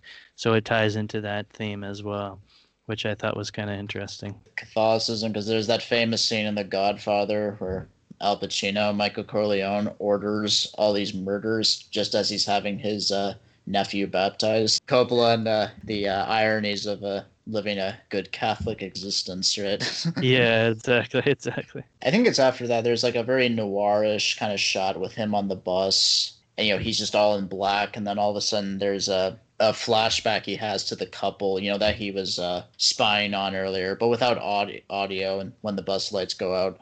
At first, when I first watched it, I was kind of like, "What? What triggers the flashback?" At first, but I kind of, I've often come to the conclusion that maybe like this whole, this potential trouble, this pair that he's surveying is in is his way of kind of regaining humanity, like in a more in a morality sense, but he's still doing it from a distance, right? Mm-hmm. Yeah, yeah, or, or or not even. It, it almost seems like in a certain to a certain extent, he even feels too far gone for that. He's just sort of almost trying to repay a debt or something because he's just running over the same scenario as you know he did in the past as a form of as a as a form of atonement uh, in a, in a kind of legalistic Catholic way kind of thing. In in a similar way, I guess that's one of the big linkages of uh, of this movie and the next one is that they're both trying to to uh, sort of re-roll um, a previous scenario and and sort of make up for it. Whereas the next one kind of the next one uses its ending more as is kind of this this dark joke kind of thing. The, the, yeah, a very De Palma esque thing, which we'll get to. Uh, the, this one is more is it's more played as a as a kind of a very more nuanced and internalized tragedy kind of thing. Yeah, sure. Very much. I don't know if it's so much of a tragedy, but it is very much. Uh, it it does play itself more from the from a psychological perspective rather than a purely cinematic kind of formal perspective, which is where De Palma ultimately takes that joke at the end of that movie. Yeah, yeah, I, yeah. I guess I shouldn't say like a liter. It's not a literal tragedy, you know, not in the Shakespeare sense or anything. Uh, like sh- be, sure. because he's not being undone of course, any, like it's it's really nothing to do with, with anything he specifically does. Does it's just sort of tra- eh, tragic and I guess it's more pathetic or any or something, right? It's a tale of this guy's impotence kind of thing when it comes to trying to connect with people. Yeah, that's sort of the thing I always hear with like with tragedies, like they say things are tragedies, but it's like tragedy usually implies someone great falling. I don't think Caul is necessarily anybody great. Like he's great at what he does, but you know, I don't think yeah. he's like necessarily a great human being, right? It's it's colloquially tragic, you know. It's tra- tragic. It's, tra- it's tragic in the sense that you know we use it every day. Not literally tragic, though. Yeah. Yeah, sure. Like it's just tragic in the sense that like anything bad happening to somebody who otherwise doesn't deserve this to happen to is tragic. Anyway, regardless, I think it's after this he goes to uh, deliver the the tapes to the director's assistant, who's played by Harrison Ford uh, pre Han Solo. Uh, but I, yeah. I wouldn't say uh, Harrison Ford really makes much of an impression in this. I mean, it's not a particularly meaty role. But... No, the, the well, he just makes an impression by being Harrison Ford, looking exactly like Han Solo at this particular time, playing this guy. I mean, it's hard to to think of him as anything other than Harrison Ford. I do like the shots when the Caul sits down and Ford is on the other end and it has this very flat two dimensional shot, and then like it does the cutting back and forth, but it still holds it on that flat uh, staging that it's doing, which is kind of an interesting way to do it. It's not like over the shoulder stuff. It's still the same framing, but we're just getting closer shots. That also emphasizes like the distance that Caul wants to keep until he unfortunately gets too close towards the, the end of the scene. Mm-hmm does he keep the tapes actually does he still want to keep monitor, monitoring them with that because I think yeah he refuses to give them up for a while. I think. Yeah, yeah, he, he yeah that first kind of confrontation where he refuses to give them up. Then yeah, the, then we get another scene right where he's sort of um because he he doesn't quite closely examine them I think until that that point right. And then we get we get more process scenes like I was talking about of him sort of examining the tapes. Not not quite as flashy as the not quite not obviously not as visual as blow up not quite as flashy as blowout i mean uh, yeah i will i will say i think blowout has you know some of the most the, the most formally interesting process scenes in these movies especially the first one where you see him sort of miming the um the the mic as he's reimagining what happened. But this is okay. It's not not my favorite part of the movie but it's okay. I, I agree. It's sort of um the whole movie of the conversation has this more kind of objective angle to to it, not in quite the detached way that Blow Up has, and it's obviously not as uh, stylistically gaudy as uh, Blowout, of course, but it has a more I don't know. Eh, there's something kind of like antiseptic yet still creaky about it. I, I don't know how to describe uh, the way this movie feels, but yeah, no, no, I get I get what you mean. Yeah, there's I guess yeah, there's something simultaneously cold externally and sort of tortured uh, um, in in tragic uh, internally w- with him. It's this weird contrast between the coldness and the sparseness of the environments and in his own noggin. which i- where the where the interest lies. And sometimes sometimes when the internal stuff drops away and you just get people sitting in a room and you just get people moving things, it's really not as interesting. Like I would say the middle section too when they're at the party and they're at the with the surveillance show, also not super interesting to me. I would agree. I don't think it's like terrible, but it is like compared to the better scenes of the film, that's the one part of the film you could argue drags, in my opinion. That even in this scene where he's going through them, like the interesting stuff here is when you know Stan, uh, John Cazale starts talking to him. Like that's the actual interesting part of the scene. When he's trying to listen to their conversation and he keeps making these like comments and he keeps telling them to shut up. But then uh, we get the burr when he's like, uh, "Oh Jesus Christ, Harry, why can't we do this?" And he's like, "Hey, don't don't use that word in vain," which is the first time we get of uh, his Catholicism. I think even before he goes goes to the priest. Yeah, yeah. He's Yeah. like, "What?" I- He's like, "What?" I just want to know what they're talking about. There's got to be something more interesting. He's like, "I." It's just human nature to be curious. He's like, I think he has the line. Like, I don't, I don't know anything about human nature. I don't know anything about curiosity. It's just my business. So- It's so much. That scene goes on for so long, and he's so annoying effectively that it started to annoy me. That was the part when I first started watching this movie where it was really losing me. When uh, you're just sitting there listening to this guy yammer. He he is kind of annoying because you're like trying to focus in on the plot, but then he just you just hear his voice kind of interfere. Like, what a stupid conversation! It's like, shut up. It's it's kind of amusing, but I think he does give the character a little bit of depth because obviously he's not the main focus, but he obviously idolizes uh, Harry Caul in some way, even if he doesn't take the work as seriously. And you can tell tell he wants to have a kind of real conversation with the guy who he idolizes, but he's kind of just coldly shut out. And you can see later at the convention when he tries to like make up to him that like Caul does feel like he hurt his feelings, but obviously he can't let him truly know how much to the extent he feels that. So I think in just that little interaction, I think John Cazale gives the small character some some depth outside of just a immediate function. Yeah, exactly. Yeah, I agree. The, the, the it's small cast, but I think they all they all more or less have ha, have uh, a robust enough function to serve, you know, the character whom everything orbits around, kind of thing. I also want to know, kind of like with Blow Up, do you think that Caul does uh, manufacture the murder plot in his own mind?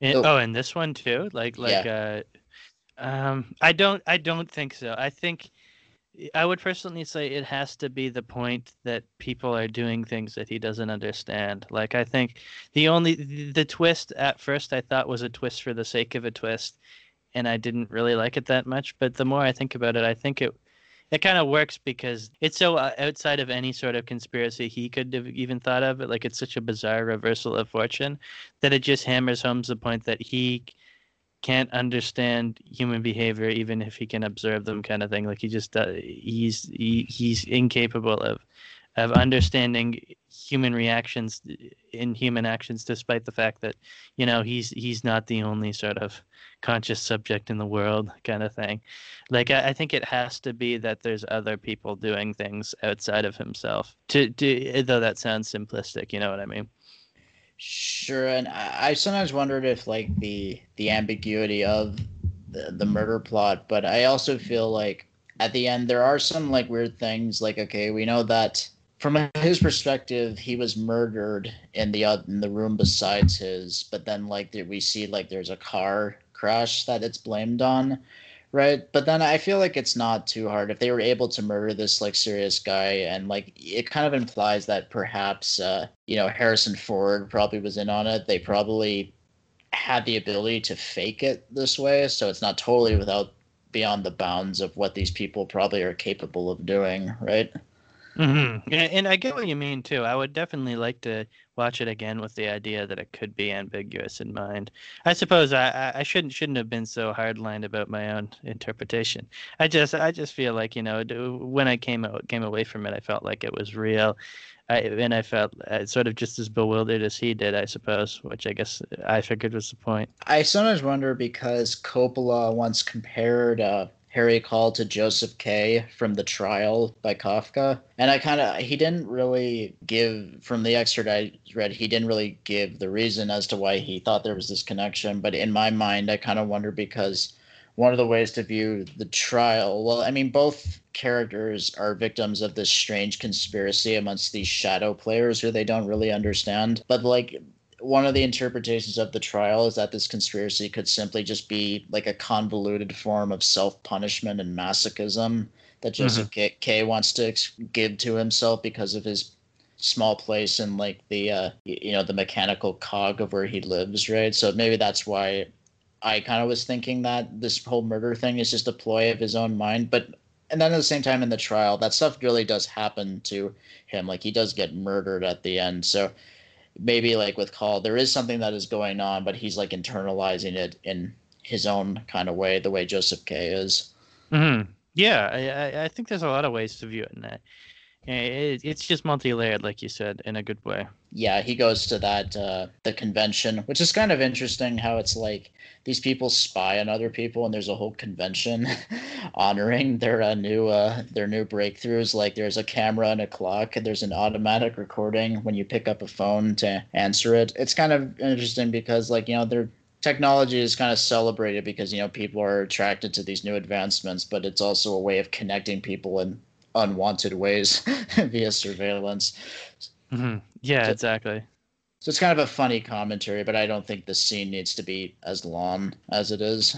Yeah, it's a, it's a little long. At least the movie is fairly brisk. I mean, it's under two hours. It's not it's not not exactly a behemoth. It's it's it's deliberately paced, but it it it goes by fairly quick. Yeah, it's also how he's uh, regarded as a legend by the other surveillance guys, right? But he doesn't take any pride in this himself. And it kind of shows when he goes to the priest and he says that he does not hold any responsibility to himself. Yet it, we find out later that like uh, we don't know the full details, but he taped something, and the discovery of those tapes led to a triple murder. I think. Mm-hmm. So like, but yet he doesn't hold any responsibility for that. He wants to be just a bi, you know, he's just like bipartisan, right? Or, or yeah, he's he tries to convince himself, yeah, sort of um, fruitlessly that he's not. Yeah, is especially to that guy he argues with at the party and and such. That's I suppose his surface level motiva- motivation, but his greatest terror seems to be becoming a cog in the machine again, which unfortunately he does. That also that scene. I think there's a a nice scene uh, there when when they go back to the office and he has that lonely conversation with uh, that woman who's attracted to him and who he later ends up going to bed with. You know, he says to her, like, you know, would you go back to somebody who told you nothing about himself? There would be no way of knowing, which is sort of an interesting uh, way to um, uh, say the way people are attracted to the cracks and mysteries of, of existence in people. And it does it in a fairly, not subtle, because it's like very obvious dialogue, but you know, it's not in a ham-handed way. And I also like when they come in with the motorcycle just going around, but we don't really hear them. We just hear that piano overpower as he walks away. Uh, it's a nice, it's a nice touch that just shows how disconnected he is from when he's even supposed to be having fun with people. Yeah, yeah, I like this. Yeah, I like how sparingly and sort of deliberately the score is deployed every time. Uh, it's very nice. Though I don't really like. Uh, the guy who keeps questioning him. It's just it's just a very stock kind of character thing of a guy just like egging a guy on for more information. You can tell where it's gonna go. I mean, it's it's not like a huge thing, but it's just sort of an eye roll to to watch it play out at times. No, no, I definitely agree. It, it, I would have almost liked a more more subtle or maybe even internal way of having his backstory be revealed it got it just it's kind of unfortunate, yeah, that the guy just basically almost unprompted in the middle of a party with other people says, you know, lays out this guy's backstory, the reason why he's traumatized for us, the viewer. But you know, it's not the worst thing in the world. I, I'd, I'd certainly give it a pass. They tape him while he's talking to the to the woman Meredith, I think that's her name, and then he for the first time shows some he loses his shit. I mean, good. What an asshole! Kick him out. I'd be pissed too. yeah, I know. my private conversation recorded. Yeah. Especially a conversation like that. It was like this supposedly, well, deep by his standards of confessional conversations, but for mm-hmm. that, it's like, no, you don't interfere with my shit. Get the fuck out. Yeah, I know. Finally, yeah. So then he's he's almost alone again. He stays with that that lady. Yeah, but he wants to go back to the tapes though. And like it's the way he goes, he's like you hear this in her voice, there's fear in her voice and he's like shaking and but then she reminds him like it's a job. You're you're not supposed to feel anything about it, which is like how he has treated it, but now he's not anymore. So Mm-hmm. Yeah, for sure. and then we get that dream sequence uh, Mm-hmm. where he's talking to the woman in the in the fog. Yeah, which I like. I liked when the real subjective stuff sort of pops in. Yeah, it was. I, I think that was just about the point where I was beginning to kind of um, maybe turn around on the movie a little bit and sort of see it, see its strengths for what they were. Uh, I think, yeah, I was sort of slightly zoning out during the preceding couple of scenes a little bit, but I think as we near kind of the third act of the film and we really start to exclusively reside in this guy's head, I think the film uh, sort of really picks up steam. I, I like, I even just like the set deck here and everything with the fog, this foggy forest. It looks like a, a, a crypt in a Hammer horror movie or something. Yeah, it has that subconscious uh, imagery, right? That works well. But uh, even what does he say to her? He, says, you know, that he had sickness and paralysis as a boy, and he uh, he wished to uh, die in his overflowing bath, and how how he he slugged a family friend who was an asshole. It's interesting because like she's still obscured to him in the fog and the dream, right? So uh, like like in real life, he, he doesn't have the full picture of her. But it's interesting because there's a part of his subconscious that wants to relay this information, but it conflicts with his the ethics he has in his conscious waking life.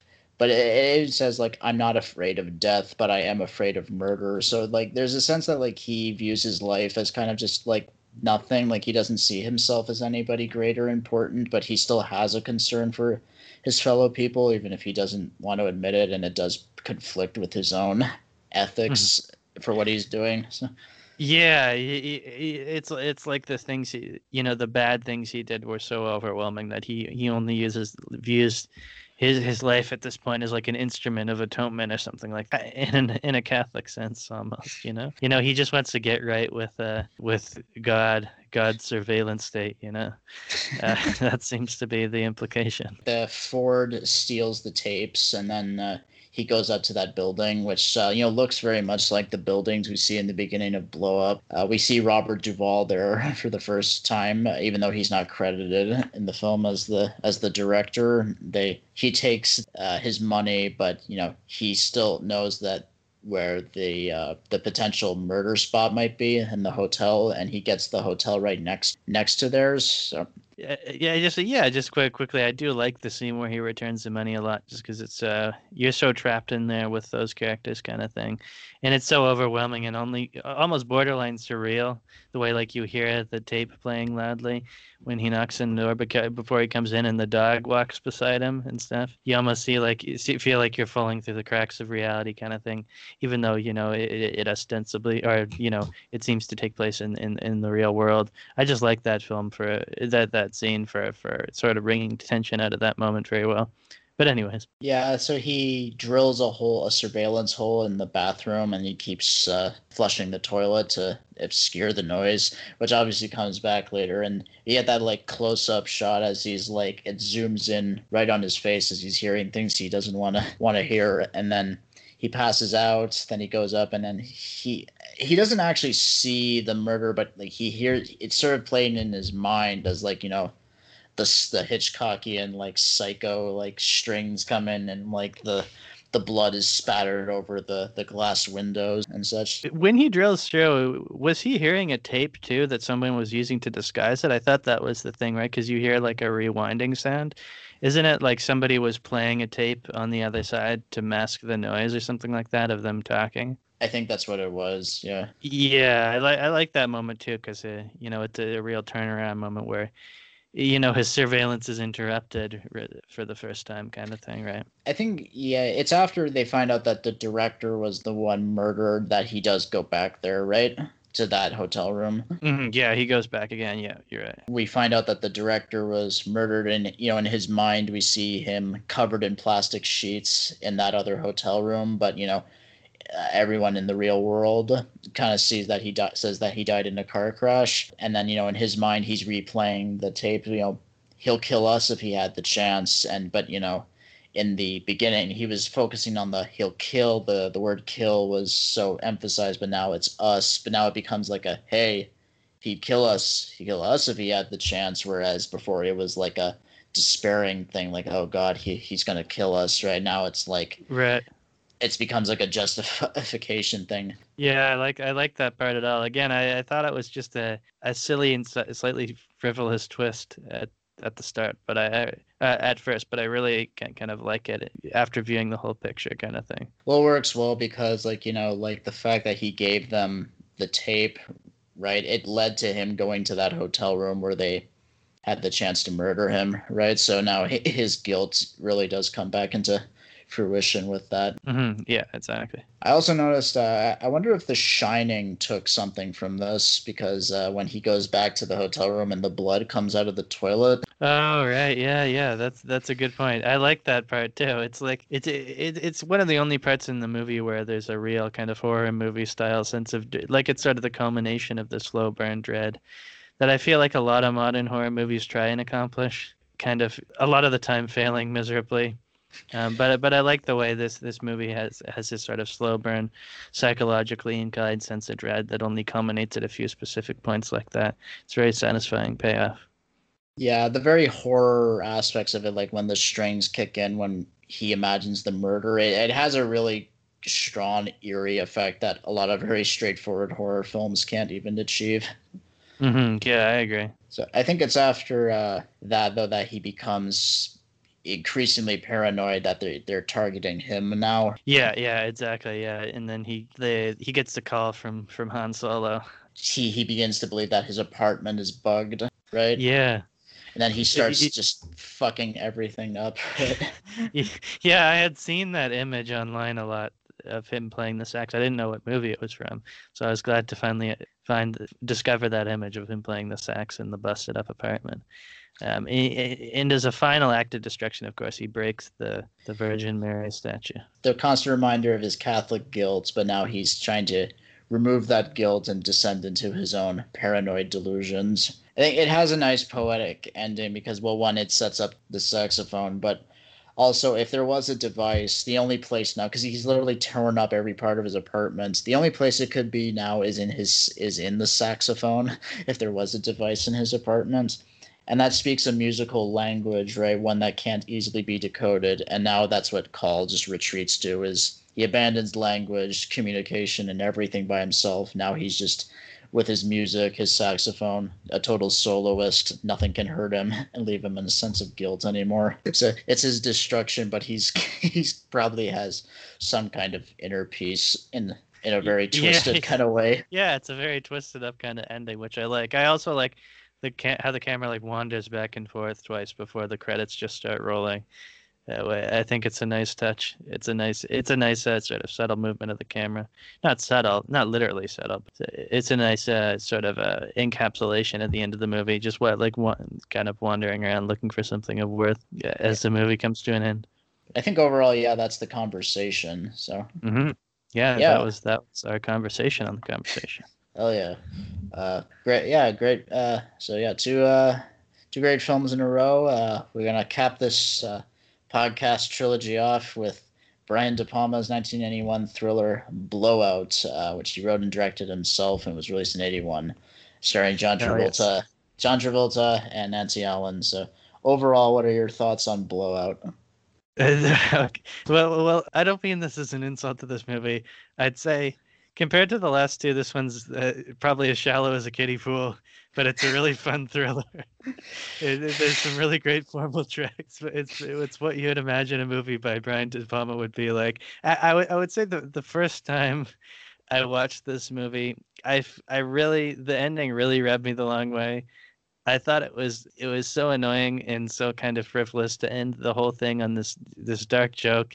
Feels like a lot of the threads of the movie, like the stuff about the the screams and everything earlier early on, and the opening of the movie with the fake violence juxtaposed with the real one. It's just this big lead up to this stupid joke that he has in store at the end of the movie. Which I mean, maybe uh, maybe it is. I haven't decided yet if that's if that's still the case. Uh, but I, I, I, at the very least, see the formal sort of genius in this movie particularly the, the ending too.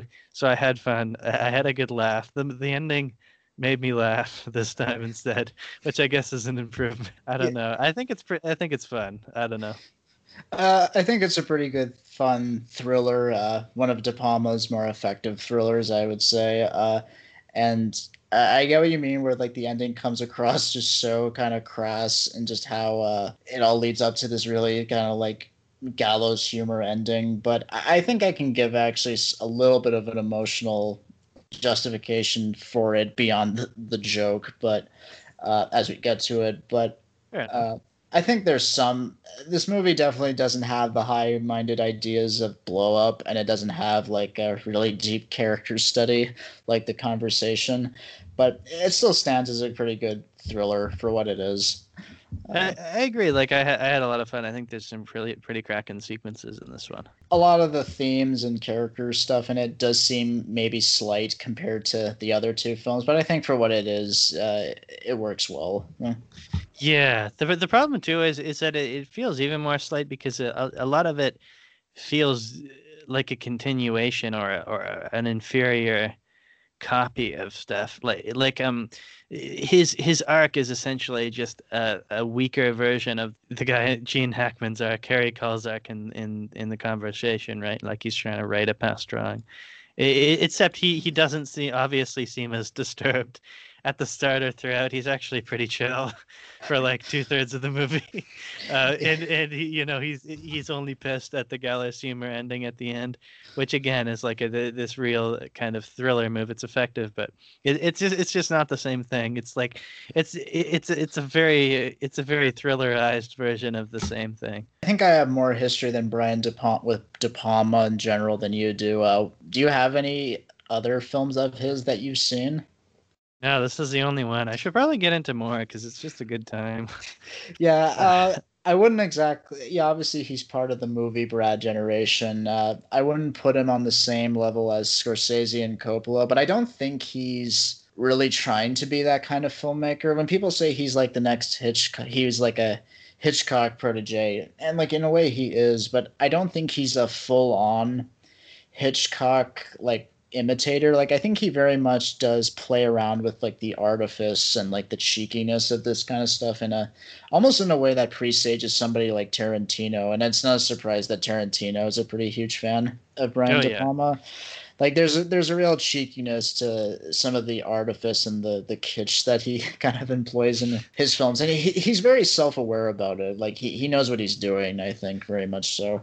Yeah, that's part of the big joke of this movie too. Is that a lot of the threads leading up to the ending, all the way from the start, are about the juxtaposition between movie violence or you know artificial violence for thrills and, and you know the real thing you know, it literally opens with a fake movie within the movie. But then, uh, then of course, Brian De Palma views this movie as artifice kind of thing. He's viewing it like the movie Blowout itself is supposed to be a fun thriller, but it's about this guy descending from the world of dumb thrillers into the quote unquote real world. Uh, in coming out scarred kind of thing. So that's that's part of the whole kind of ironic joke of everything with it. Exactly, and that's part of the also like the part of the joke, but also kind of the emotional core of the ending, which we'll get to. But I guess like to start, yeah, De Palma is often accused of being like a misogynist and just a uh, visceral filmmaker that doesn't have much intellect to say. And I will say that yeah, his treatment of women is definitely problematic uh, in sure. this film. In this film, I would say as well. But like I don't think he's a very visceral filmmaker. I think he knows exactly what he's doing at every time. He's very much like a he's like a scientific formalist. Like he has it down to a science with what he's doing. So I don't think he's it's a particularly visceral kind of filmmaking that he goes for. It's very much like a kid setting the train tracks up to play or getting all the dominoes yeah. in line to knock down, right? Yeah, I know my friend and podcast co-host uh, very much defends this movie for that reason because he just but but also understands why people wouldn't like it like the, the sort of toy box design of this movie. It's it, yeah it's like this sort of um what, are those machines called where it's a bunch of stuff that you set it off and it like causes a bunch of other things to happen? It's like, like a, you can a Rube Goldberg machine. Rube, but yeah, it's like kind of a Rube Goldberg machine where everything's faded towards doom and death from the very beginning, kind of thing. It's it's but De Palma's evil toy box basically, and I mean you can you can love it and, and go along with the ride, or it can be repugnant to you. Right now, I think I'm somewhere in the middle. I, I at least am not repulsed by this movie in the same way.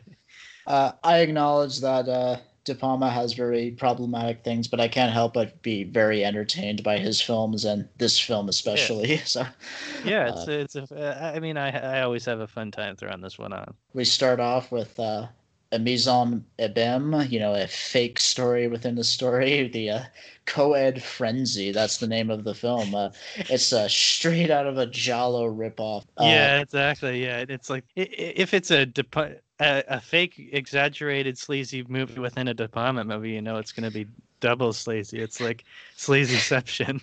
it's really just like girls with their tits out and stuff, and you, you got that Giallo music. Yeah, you got that weird mask that you see briefly, which actually looks kind of cool, I guess. I don't know. Yeah, and you get the Psycho reference, of course, with uh, the shower. That's something De Palma always likes to do. He always likes to have these fake out openings where it's like a TV show or a movie within a movie, or it's on a set or something. He he loves doing that. Like I said, he loves to call attention to his own artifice and parodies himself. It's a bit it's a bit of a parody of himself because it's like you know everyone accused him of being a Hitchcock wannabe and was ripping off these slasher movies, and here is a literal trashy slasher ripoff right to open the movie. So. Yeah, I do like it. It's it's pretty fun. It, it's frivolous but fun. So yeah. so then yeah, we get the quick after the psycho reference. We get the the, the quick cut to a, to, to a very chill, chillaxed John Travolta. This is yeah, kind of vibe in here.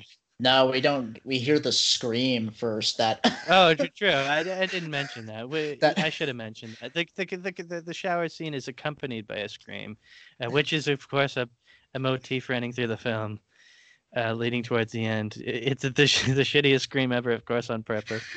Um, yeah, I said John Travolta in here, and uh, as a character compared to you know David Hemmings in Blow Up and Harry Caul in the conversation, he seems a lot less complex. I would say like he he has a backstory that explains why he is the way he is. He has some conflict and stuff, but it is still something that you can see like a, a movie star like John Travolta filling out fine. Like it's not like a super interiorized character. Yeah, he's just kind of like I was saying, he's just more or less vibing and being him, his movie star self. Like I would say, his backstory, unlike our previous film, it explains why he acts the way he does later on when the going gets tough, but it doesn't explain why he is like he is now because he's just sort of chill.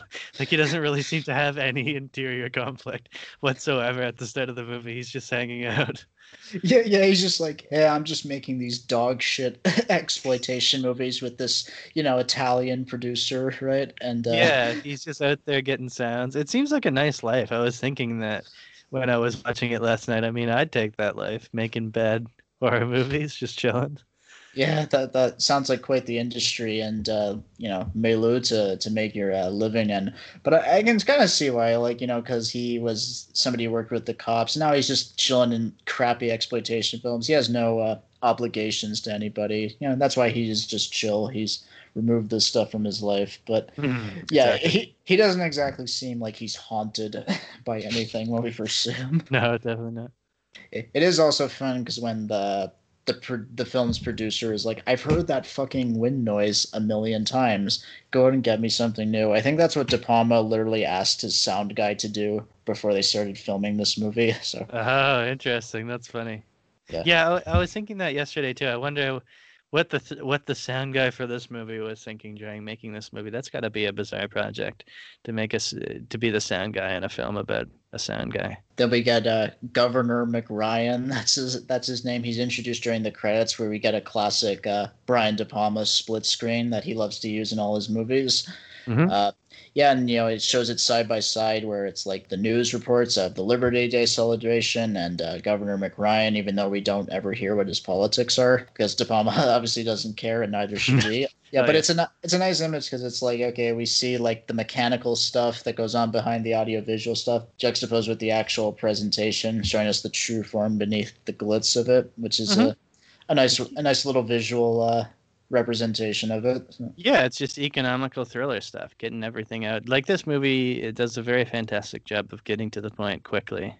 I would say it's very, it's a very economic film. He goes out to record uh, some sounds. They call him a peeping tom. The obvious joke is that he's peeping with sound instead of vision. I wouldn't say there's much of a voyeurism doesn't really play a huge theme in this movie. It's more just a motif throughout. No, it, yeah, it's not. It's not really about surveillance or voyeurism or, or things like that in the same way at all. That's yeah, that's more just a motif that's used for the thriller. It's for for making a picture. He's just making a thriller picture. Yeah, that's all. Just, that's what it's all about. We get a split diopter shot with the owl, the cuckooing, and then uh, mm-hmm. we hear the um, you know the blow the well the tire gets shot up, but it's made to seem like a blowout, right? But it obviously has some similarities to you know the chat the Chappaquiddick incident with uh, Senator Edward Kennedy, where uh, he was uh, you know in the car that went off into the into a river, and but the woman he was with drowned, and it was kind of a huge embarrassment for the Senator Kennedy. But the only difference here, I think De Palma tried to downplay the similarities to to it when he heard that it had some similarities to that, but like so in this one, it's the actual senator or the governor that dies, and it's the uh, woman he's with who lives. And uh, Travolta rescues you in classic movie hero fashion with the epic music yeah. sw- swelling up. I, I can't tell if that's meant to be uh, sincere or that's just De Palma having fun with, with the score in that way. I think it's honestly both. I think he's the kind of guy who would do both. I think he, he's sincerely meant to be a heroic, likable figure, but also De Palma's thinking this is the point in the movie where I can add this score to make it look like this thing in the movies that I like. Like I think it's always hyperlinking to other stuff, even if it's not explicit. You know, he's always thinking about how this looks in compared to the other movies he likes. You know, he, they go to the hospital and Travolta, who's I also say their character's names. Travolta's character's name is Jack and uh, Nancy Allen's character's name is Sally. So uh, Jack and Sally uh, prefiguring the Nightmare Before Christmas. I oh to, damn! I didn't even know that. I, I have to wonder uh, if the names came from this. It would be really funny if that if that was the case. That'd but, be good stuff. so, yeah. so he, he he takes her to the hospital. Then she's all doped up. The first time they meet, she's all uh, heckin' what a, what an interesting character she is. She's all uh, all doped up. Yeah, I'm I'm being slightly slightly facetious here, uh, but uh, yeah. It's weird because it's such. I remember uh, Jay Hoberman, uh, the professional film critic, though he did praise this film. He called Nancy Allen's performance a one-woman distanciation effect, uh, which is pretty damn harsh, I would say. Uh, but I kind of get what he means because she's such a when you just see her, she's such the embodiment of that bimbo uh, gum chewing cliche, right? It's I know the way she talks, the specific sort of speed and, and kind of diction she uses at, later on after she's not doped up. Ah, geez, I, I, but it, it's hard to tell if it, it, it's her performance or his direction, though. Maybe he wants her to be like this. I don't know. Well, I've seen her in other De Palma movies, and she doesn't act like this at all. Mm. So it's so it's very much I think De Palma's part, and I, I get the idea is that like she's obviously well she's not very smart, but she's somebody who likes to hide away from the world, including her own guilt. So maybe this whole bimbo-ish thing is kind of her way of uh, infantilizing herself and kind of hiding away from thing. So there's some justification for it, but she acts that way though throughout the entire f- film, even when that facade is supposed to crumble. So I know. The, I I wonder if he's De Palma's mental arithmetic too was just that she she was she's she's not skilled enough or, or, smart enough to do anything else, so she's a scammer or whatever. I, wonder, I wonder if that's what he thinks. Who, who knows? Maybe. Yeah, classic De Palma not writing women very well. But uh, honestly, as far as his female characters go, at least there's some kind of justification for it, even if it's slightly uh, muddled in that sense.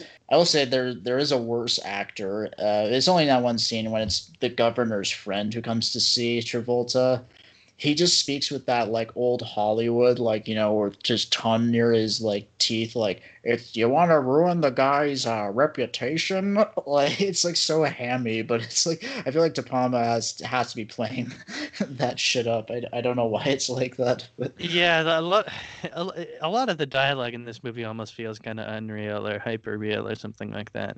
It it's a very detached movie. It's it's it's hard to view this movie straight on kind of thing. It's hard to move it, You view it as kind of you know a, a legitimate exercise in in drama or emotion or something like that sometimes.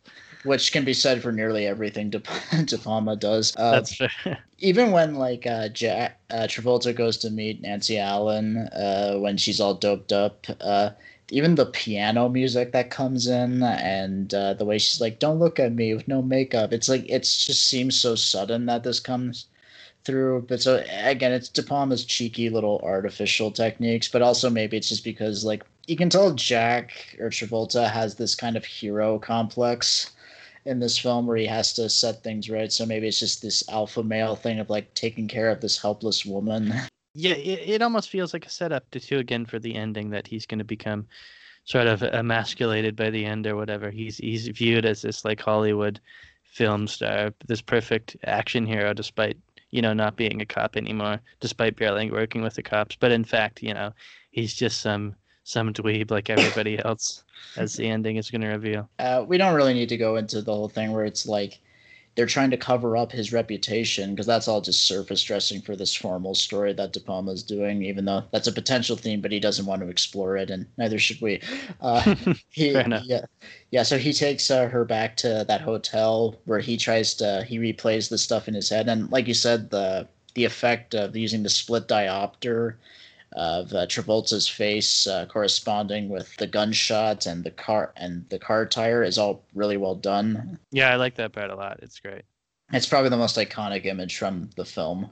Mm, yeah, I could see that. Yeah, for sure. It's sort of weird It's like the sound gives the truth while the image is altered in the next scene because we find out that the guy John Lithgow, the hitman, I, I, guess whatever the hell he's supposed to be, comes in and he changes the narrative because he changes the tire and makes it appear to be a blowout. So I don't know if if the the whole thing is that sound tells the truth while image lies, but then sound is also used to deceive people in this movie. So I, I think as far as De Palma got, maybe it's just that the government, the media lies sometimes. I, like you said, there's no explicit political angle to this movie either. Uh, I, I, don't know. It's just about how sometimes conspiracies are correct. I guess. Yeah, that's, that's as far as I can get. I don't know. Yeah, there's no ambiguity to the conspiracy in this movie, unlike in the first two films, which I guess you could say like is what makes this film seem more shallow. The thing is like the whole thing of like, oh, images and sound lying and stuff like that and they have the ability to deceive. If, if that's like part of the theme of this movie that some people like to read i feel it's muddied by the fact that the conspiracy is actually true. Yeah yeah i, uh, I yeah i don't think you can't you can't view it as a as a film about sound or media lying in terms of the the the, the sort of viewing kind of subject. I mean he's not being deceived. Yeah you're right it, it's more about you'd have to view it in terms of like you know the media cover-ups, government, it's sort of shadowy government figures manipulating agendas to serve their own ends, kind of thing. So uh, it's sort of, but but again, there's nothing specific about that really.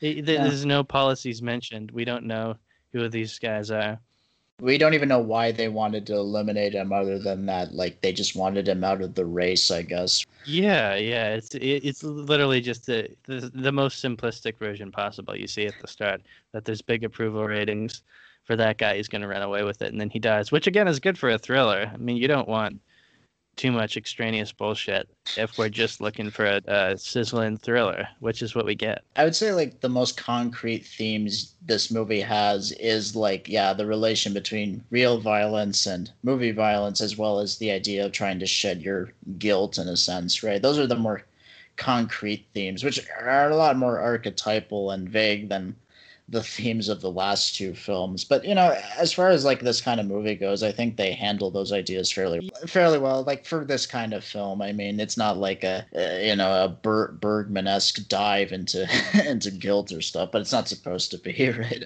Yeah, for sure. I know, I agree. So when the, yeah, after that they go to uh, they meet up for um at that diner or wherever Jack, Jack and Sally do, where she reveals that she likes makeup, which kind of plays into the whole covering up and escapism theme, you could say, her hiding away these things through visual perfection. But yeah, eh, That's pretty thin. I, I agree, but you know. It's just like a first date scene almost too. Yeah, it's like a post meet cute or whatever. They're just it's it's very Hollywood. I don't know. It's it's cool. It's you just got to take this movie for what it is. I feel like we wouldn't be saying kind of things like that if we haven't paired it with the conversation and blow up.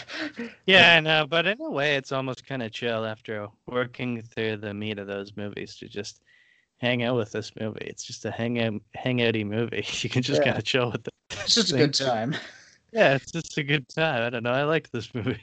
I love all these movies just for their own reasons. Uh, yeah, yeah, yeah. It's in that scene where uh, we get his backstory, where you know he had the wire linked to the cop, but he started sweating and uh, it started to burn him, and because of that, the criminals got a hold and they killed the guy, and so that's why he uh, he blames himself for this and why he quit working for the police and now is just working as a sound guy for these trashy B movies, not even B movies, like Z movies. And uh, I will say, like, that is something that could be a setup for like a really hacky Hollywood ending where like the character overcomes their trauma. But I would give credit, the film does subvert that notion at least.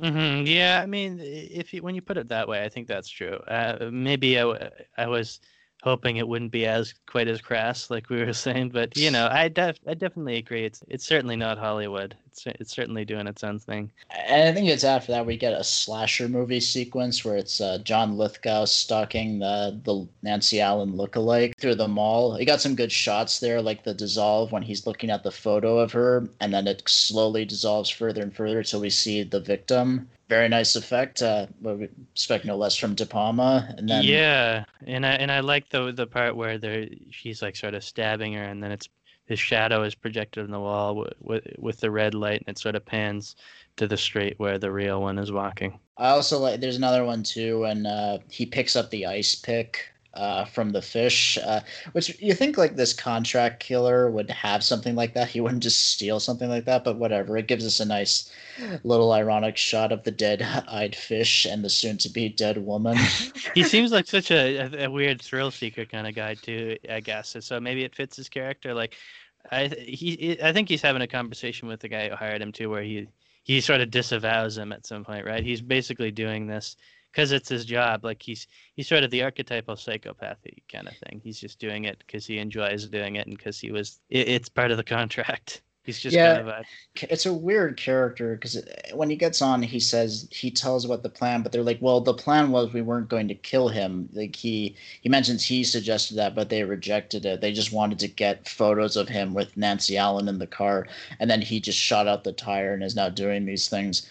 And so it just seems like he's just a total loose cannon mm-hmm, yeah. type, types. It, it allows it to like. Skate across the potential political implications and blame it all on just this one psycho guy. That's a good point too. I didn't think of that in terms of he was sort of disavowing the political angle. Yeah, it's true. It's he's just some psychopath. He's he's a literal kind of psychopath. He can sort of mask, like he can sort of match people and mask his uh, personality. Uh, he, he's sort of impulsive, a thrill seeker, you know, and obviously no guilt. He's he's he's basically just a textbook psychopath, which again allows it to be totally apolitical. Yeah, um, and uh, John Lithgow uh, plays it well. He uh, plays him very slimy and creepy when he has to be. He, and uh, you know, he uh, also perfected a role like that when he was on Dexter more than twenty years later. Oh yeah, yeah. He played the serial killer in the fourth season of Dexter. Ah, I didn't know that. That's yeah, cool. he was he was also Lord Farquaad in Shrek. Really? Yes. Oh, He plays uh, good psychopaths well. I guess so. He had the three greatest psychopaths in fiction.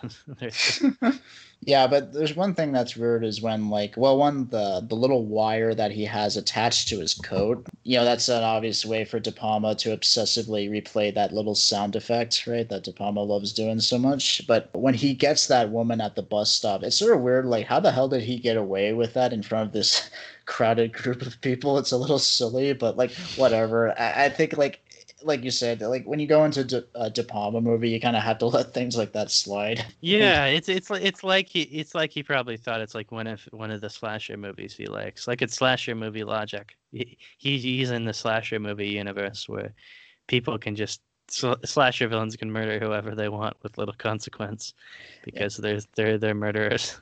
I find it ironic how, like, you know, in a movie that this has actually has a sense of humor and a bit of glee to its formalist proceedings, whereas a more conventional slasher films like Rob Zombie's uh, films, which took themselves way more seriously, yet their characters were even more stupid.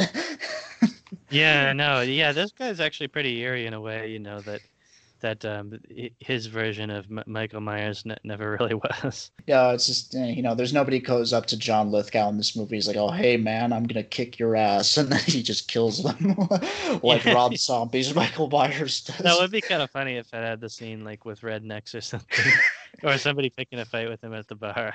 Rob Zombie but needs yeah, to.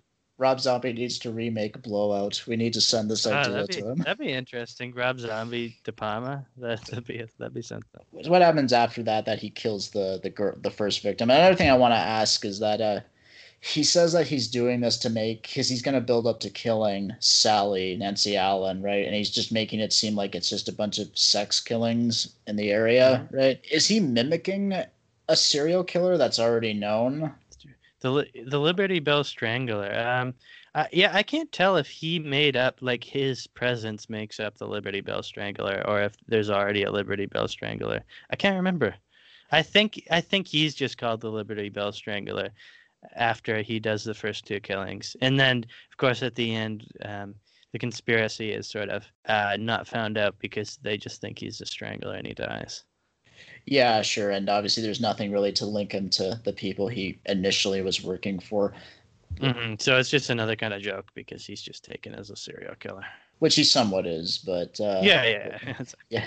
Well, we just got a. I think we just got a lot of sort of um, scenery shifting kind of thing. We get we get uh, Sally first meets her partner. She goes back to the apartment of her partner, and I think the two threads that get pursued there are she goes back to the partner, and we learn more about her backstory, and then um, Jack meets with the the the uh, news news guy, and then they're gonna set up him handing over the tape. There's some yeah. other stuff going on in there, like there's he tries to prove it to, to, he tries to prove the existence of the conspiracy to other people, and there's some more like sort of table setting. But those are the two main uh, threads that uh, begin to coalesce as we sort of head towards Act Three. Yeah, we get that uh, De Palma scene where he reconstructs uh, the images taken by uh, Dennis Franz's character, you know, her partner in uh, the newspaper. He makes his version of like the Zapruder film, basically, but which is kind of a big stretch. Like, how many freaking uh, stills and photographs did they print in this magazine? He, he allows him to make a little movie out of it. It's it's it's silly, but like whatever. You can go with a contrivance like that just to give De Palma his little visual uh, set piece there, right? Oh yeah, exactly. Yeah, and so I guess with Sally's backstory is essentially just yeah, she's somebody who has like been used to blackmail people by getting them into bed and and such.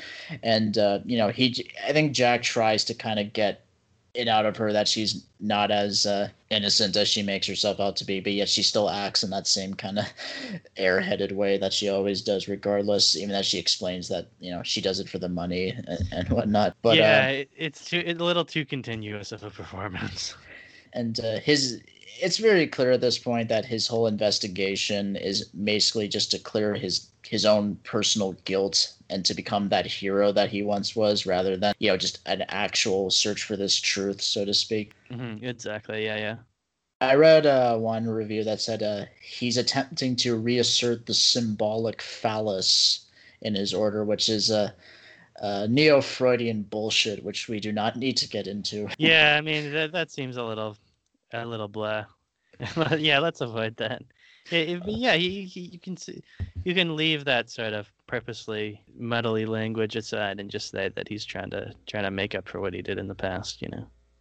Also, what do you think of uh, the score in this movie by Pino Donaggio? It didn't super jump out to me. Besides the ending, I guess I like the ending kind of sweet with it. Sort of i like how that is continuous. Like the music doesn't really stop until we get to the ending after the fireworks. Uh, but other than that i didn't super notice it. I didn't notice it in a bad way.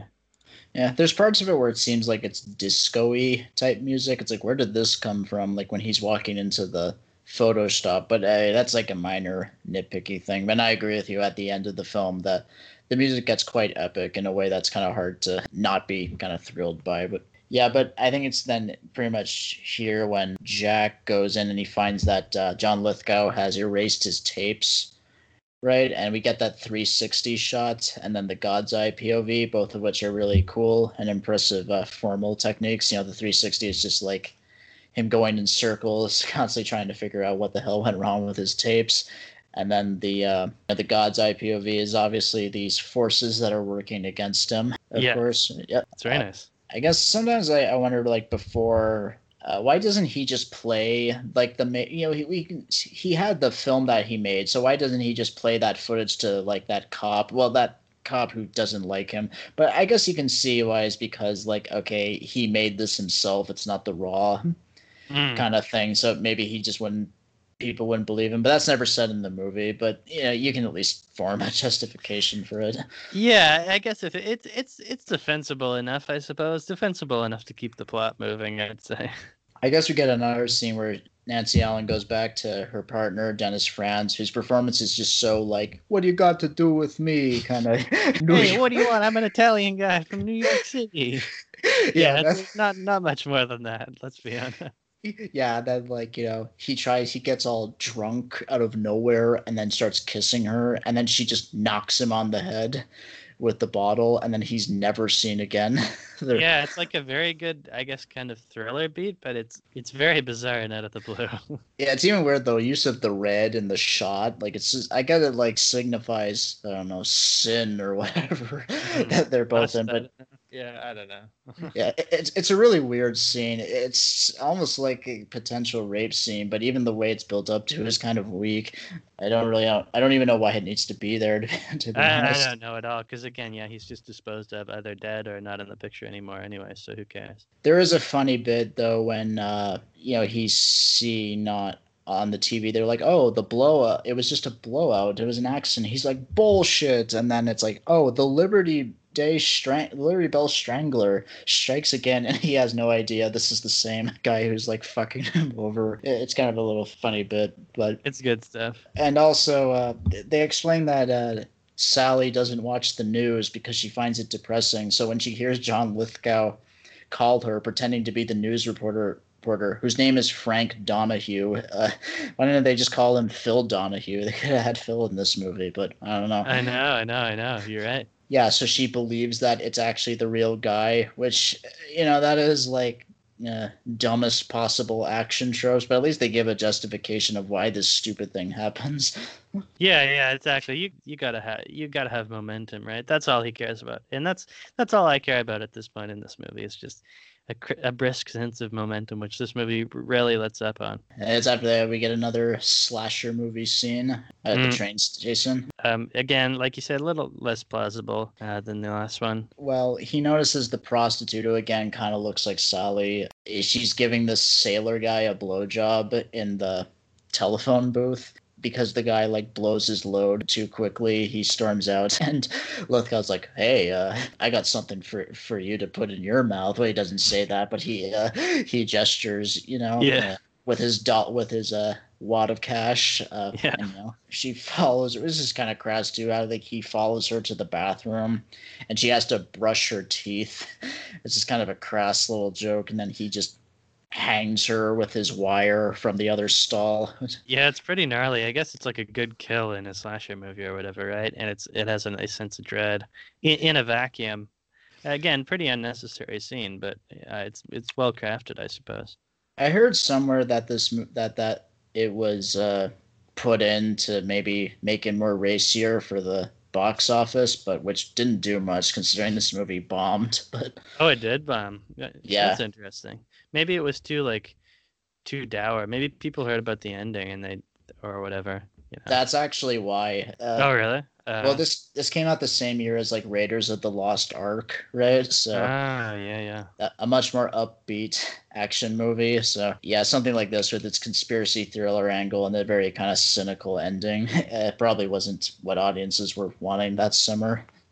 Hmm Yeah, exactly. What do you think of like even their relationship, uh, Jack and Sally in this movie? It seems kind of it doesn't seem like a real connection. It's more just born the fact that they both have this sense of guilt and he just wants to protect her, you know. yeah, they, they they they barely talk. They have no not a lot of chemistry. I would say as actors, even not many important relationship scenes together. Then she dies. Not much there. It's just it's a it's a Hollywood movie relationship. sure. It's interesting. Tarantino actually uh, really loves this movie. Uh, he's a big fan of De Palma, but uh, he, th- apparently this is the reason why he wanted Travolta for Pulp Fiction. Oddly enough. Wow, so this movie saved his career. Yeah, well, uh, after this movie, I think Travolta went into a phase where he made shit movies, and then Pulp Fiction kind of saved him, and then he just made shit movies again.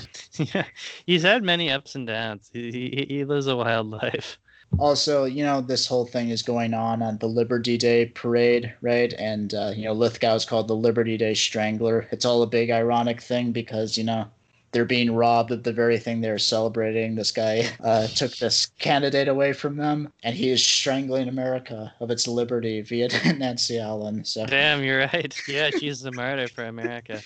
Yeah, you're, you're totally right. What it really is, though, is like a blockbuster, you know, cutaway you know you're cutting between multiple lines of action. Uh, it, nice little thrilling third act. It is good. I don't mean to be so dismissive. It's it's just it's just good. It's a good blockbuster third act. It's a good final confrontation. I think I like how it's constantly cutting back to you know them talking as uh, you know he's trying to find out where they are. But I will say the whole thing where he crashes the car, uh, I find that kind of takes away from the central suspense a little bit. Mm, yeah, it's it's weird. It's seems a little convenient as well. Um, maybe he's too separate from the action. It, maybe they're, they're, they're too disconnected. I don't I don't know. At, at least the stuff with her is kind of thrilling and also kind of funny when he's keeps trying to open up the wire when she and she keeps walking away from him. I don't know. yeah, he he tries to open up the wire and then she's just like oh, this guy had this big knife, and he like she like turns around with the knife that he has to withdraw his wire. I will say, like it, it is on. I think it's partially. No, I don't think it's unintentionally funny. What I'm saying when uh, he has the tape and he wraps it up and then throws it in the water, and she's like, "Jack's gonna kill you," and then she realizes, oh, he's the one who's gonna kill her. But just the delivery of that line. it's just so funny to me. Yeah, I know. She, she God, she, what a what a performance. you recognize her? She's in RoboCop too. She's uh RoboCop's that, partner.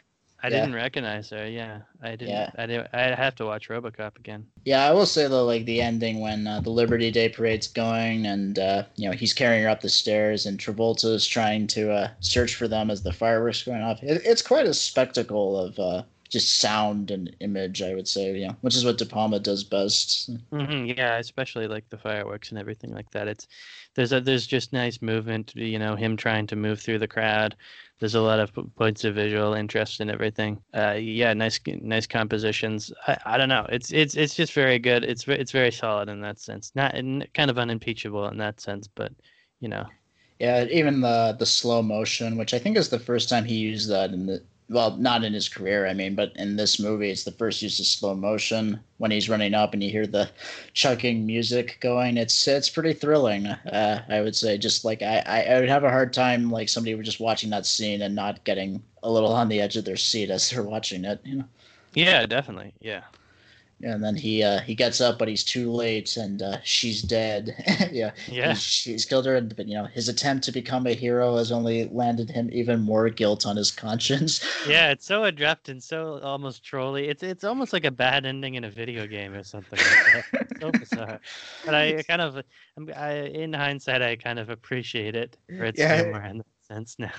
yeah, but uh, the good thing for his film career is that he caught he caught it all on tape. So that scream uh, that she gives, that the scream that she's literally giving as she's dying, is what is now can be used for the movie. yeah, now he's, he's tasted the real thing. So that's that's the end of his arc. It's, it's, it's a joke. Like it's a, just a meme. It's just. It's such a sick, cruel joke. to, end, end the movie on. that it's part tragic, but you can't help but laugh because it's just so cruel. It's just been so. It's just the big punchline to this joke that's been uh, seeded throughout this movie. Yeah, I know, and then like even like I, I usually feel like I have some patience for that stuff. Even even I, it sort of rubbed me the wrong way. And yeah, I was re- just reading to. Con- sort of as an addition to what you said, it's right on the Wikipedia. Despite positive reviews, the film floundered at the box office due to terrible word of mouth about its bleak ending. So it's specifically that through word of mouth which caused this to bomb. Which I mean, I kind of guess, but don't know. Yeah, yeah, and also just on the low, it's because it's the idea of escapism versus film the viol versus you know real violence is you know he escapes his guilt by escaping into the world of schlock exploitation films that have no connection to reality but now the real violence has infiltrated the schlock b movie world so Yeah, has- it's sort of now he it's it's it's sort of in him or whatever. He can't, you know, he, he has no escape from it or whatever. yeah quite a sardonically brutal ending always but I, I can totally see like you said how that would totally rub you the wrong way and it, it is sort of kind of glib and cruss but you know what i i kind of respect someone just having the balls to end a movie Yeah. in such in such a way like that Yeah, no, I, I get that for sure. yeah so i think that concludes our thoughts on this whole trilogy of uh of films yeah so, so one of the more interesting trilogies even though we i i'm one of the few people who probably would call it an actual trilogy but that's what i'm doing yeah Yeah, I mean it's interesting to look at side by side for sure. Yeah, it was nice highlighting the different strengths and weaknesses of them. It was a great time. Thanks for having me on. Yeah i guess this is uh the entry zone asylum podcast uh signing off until another uh not sure date of when it will be back so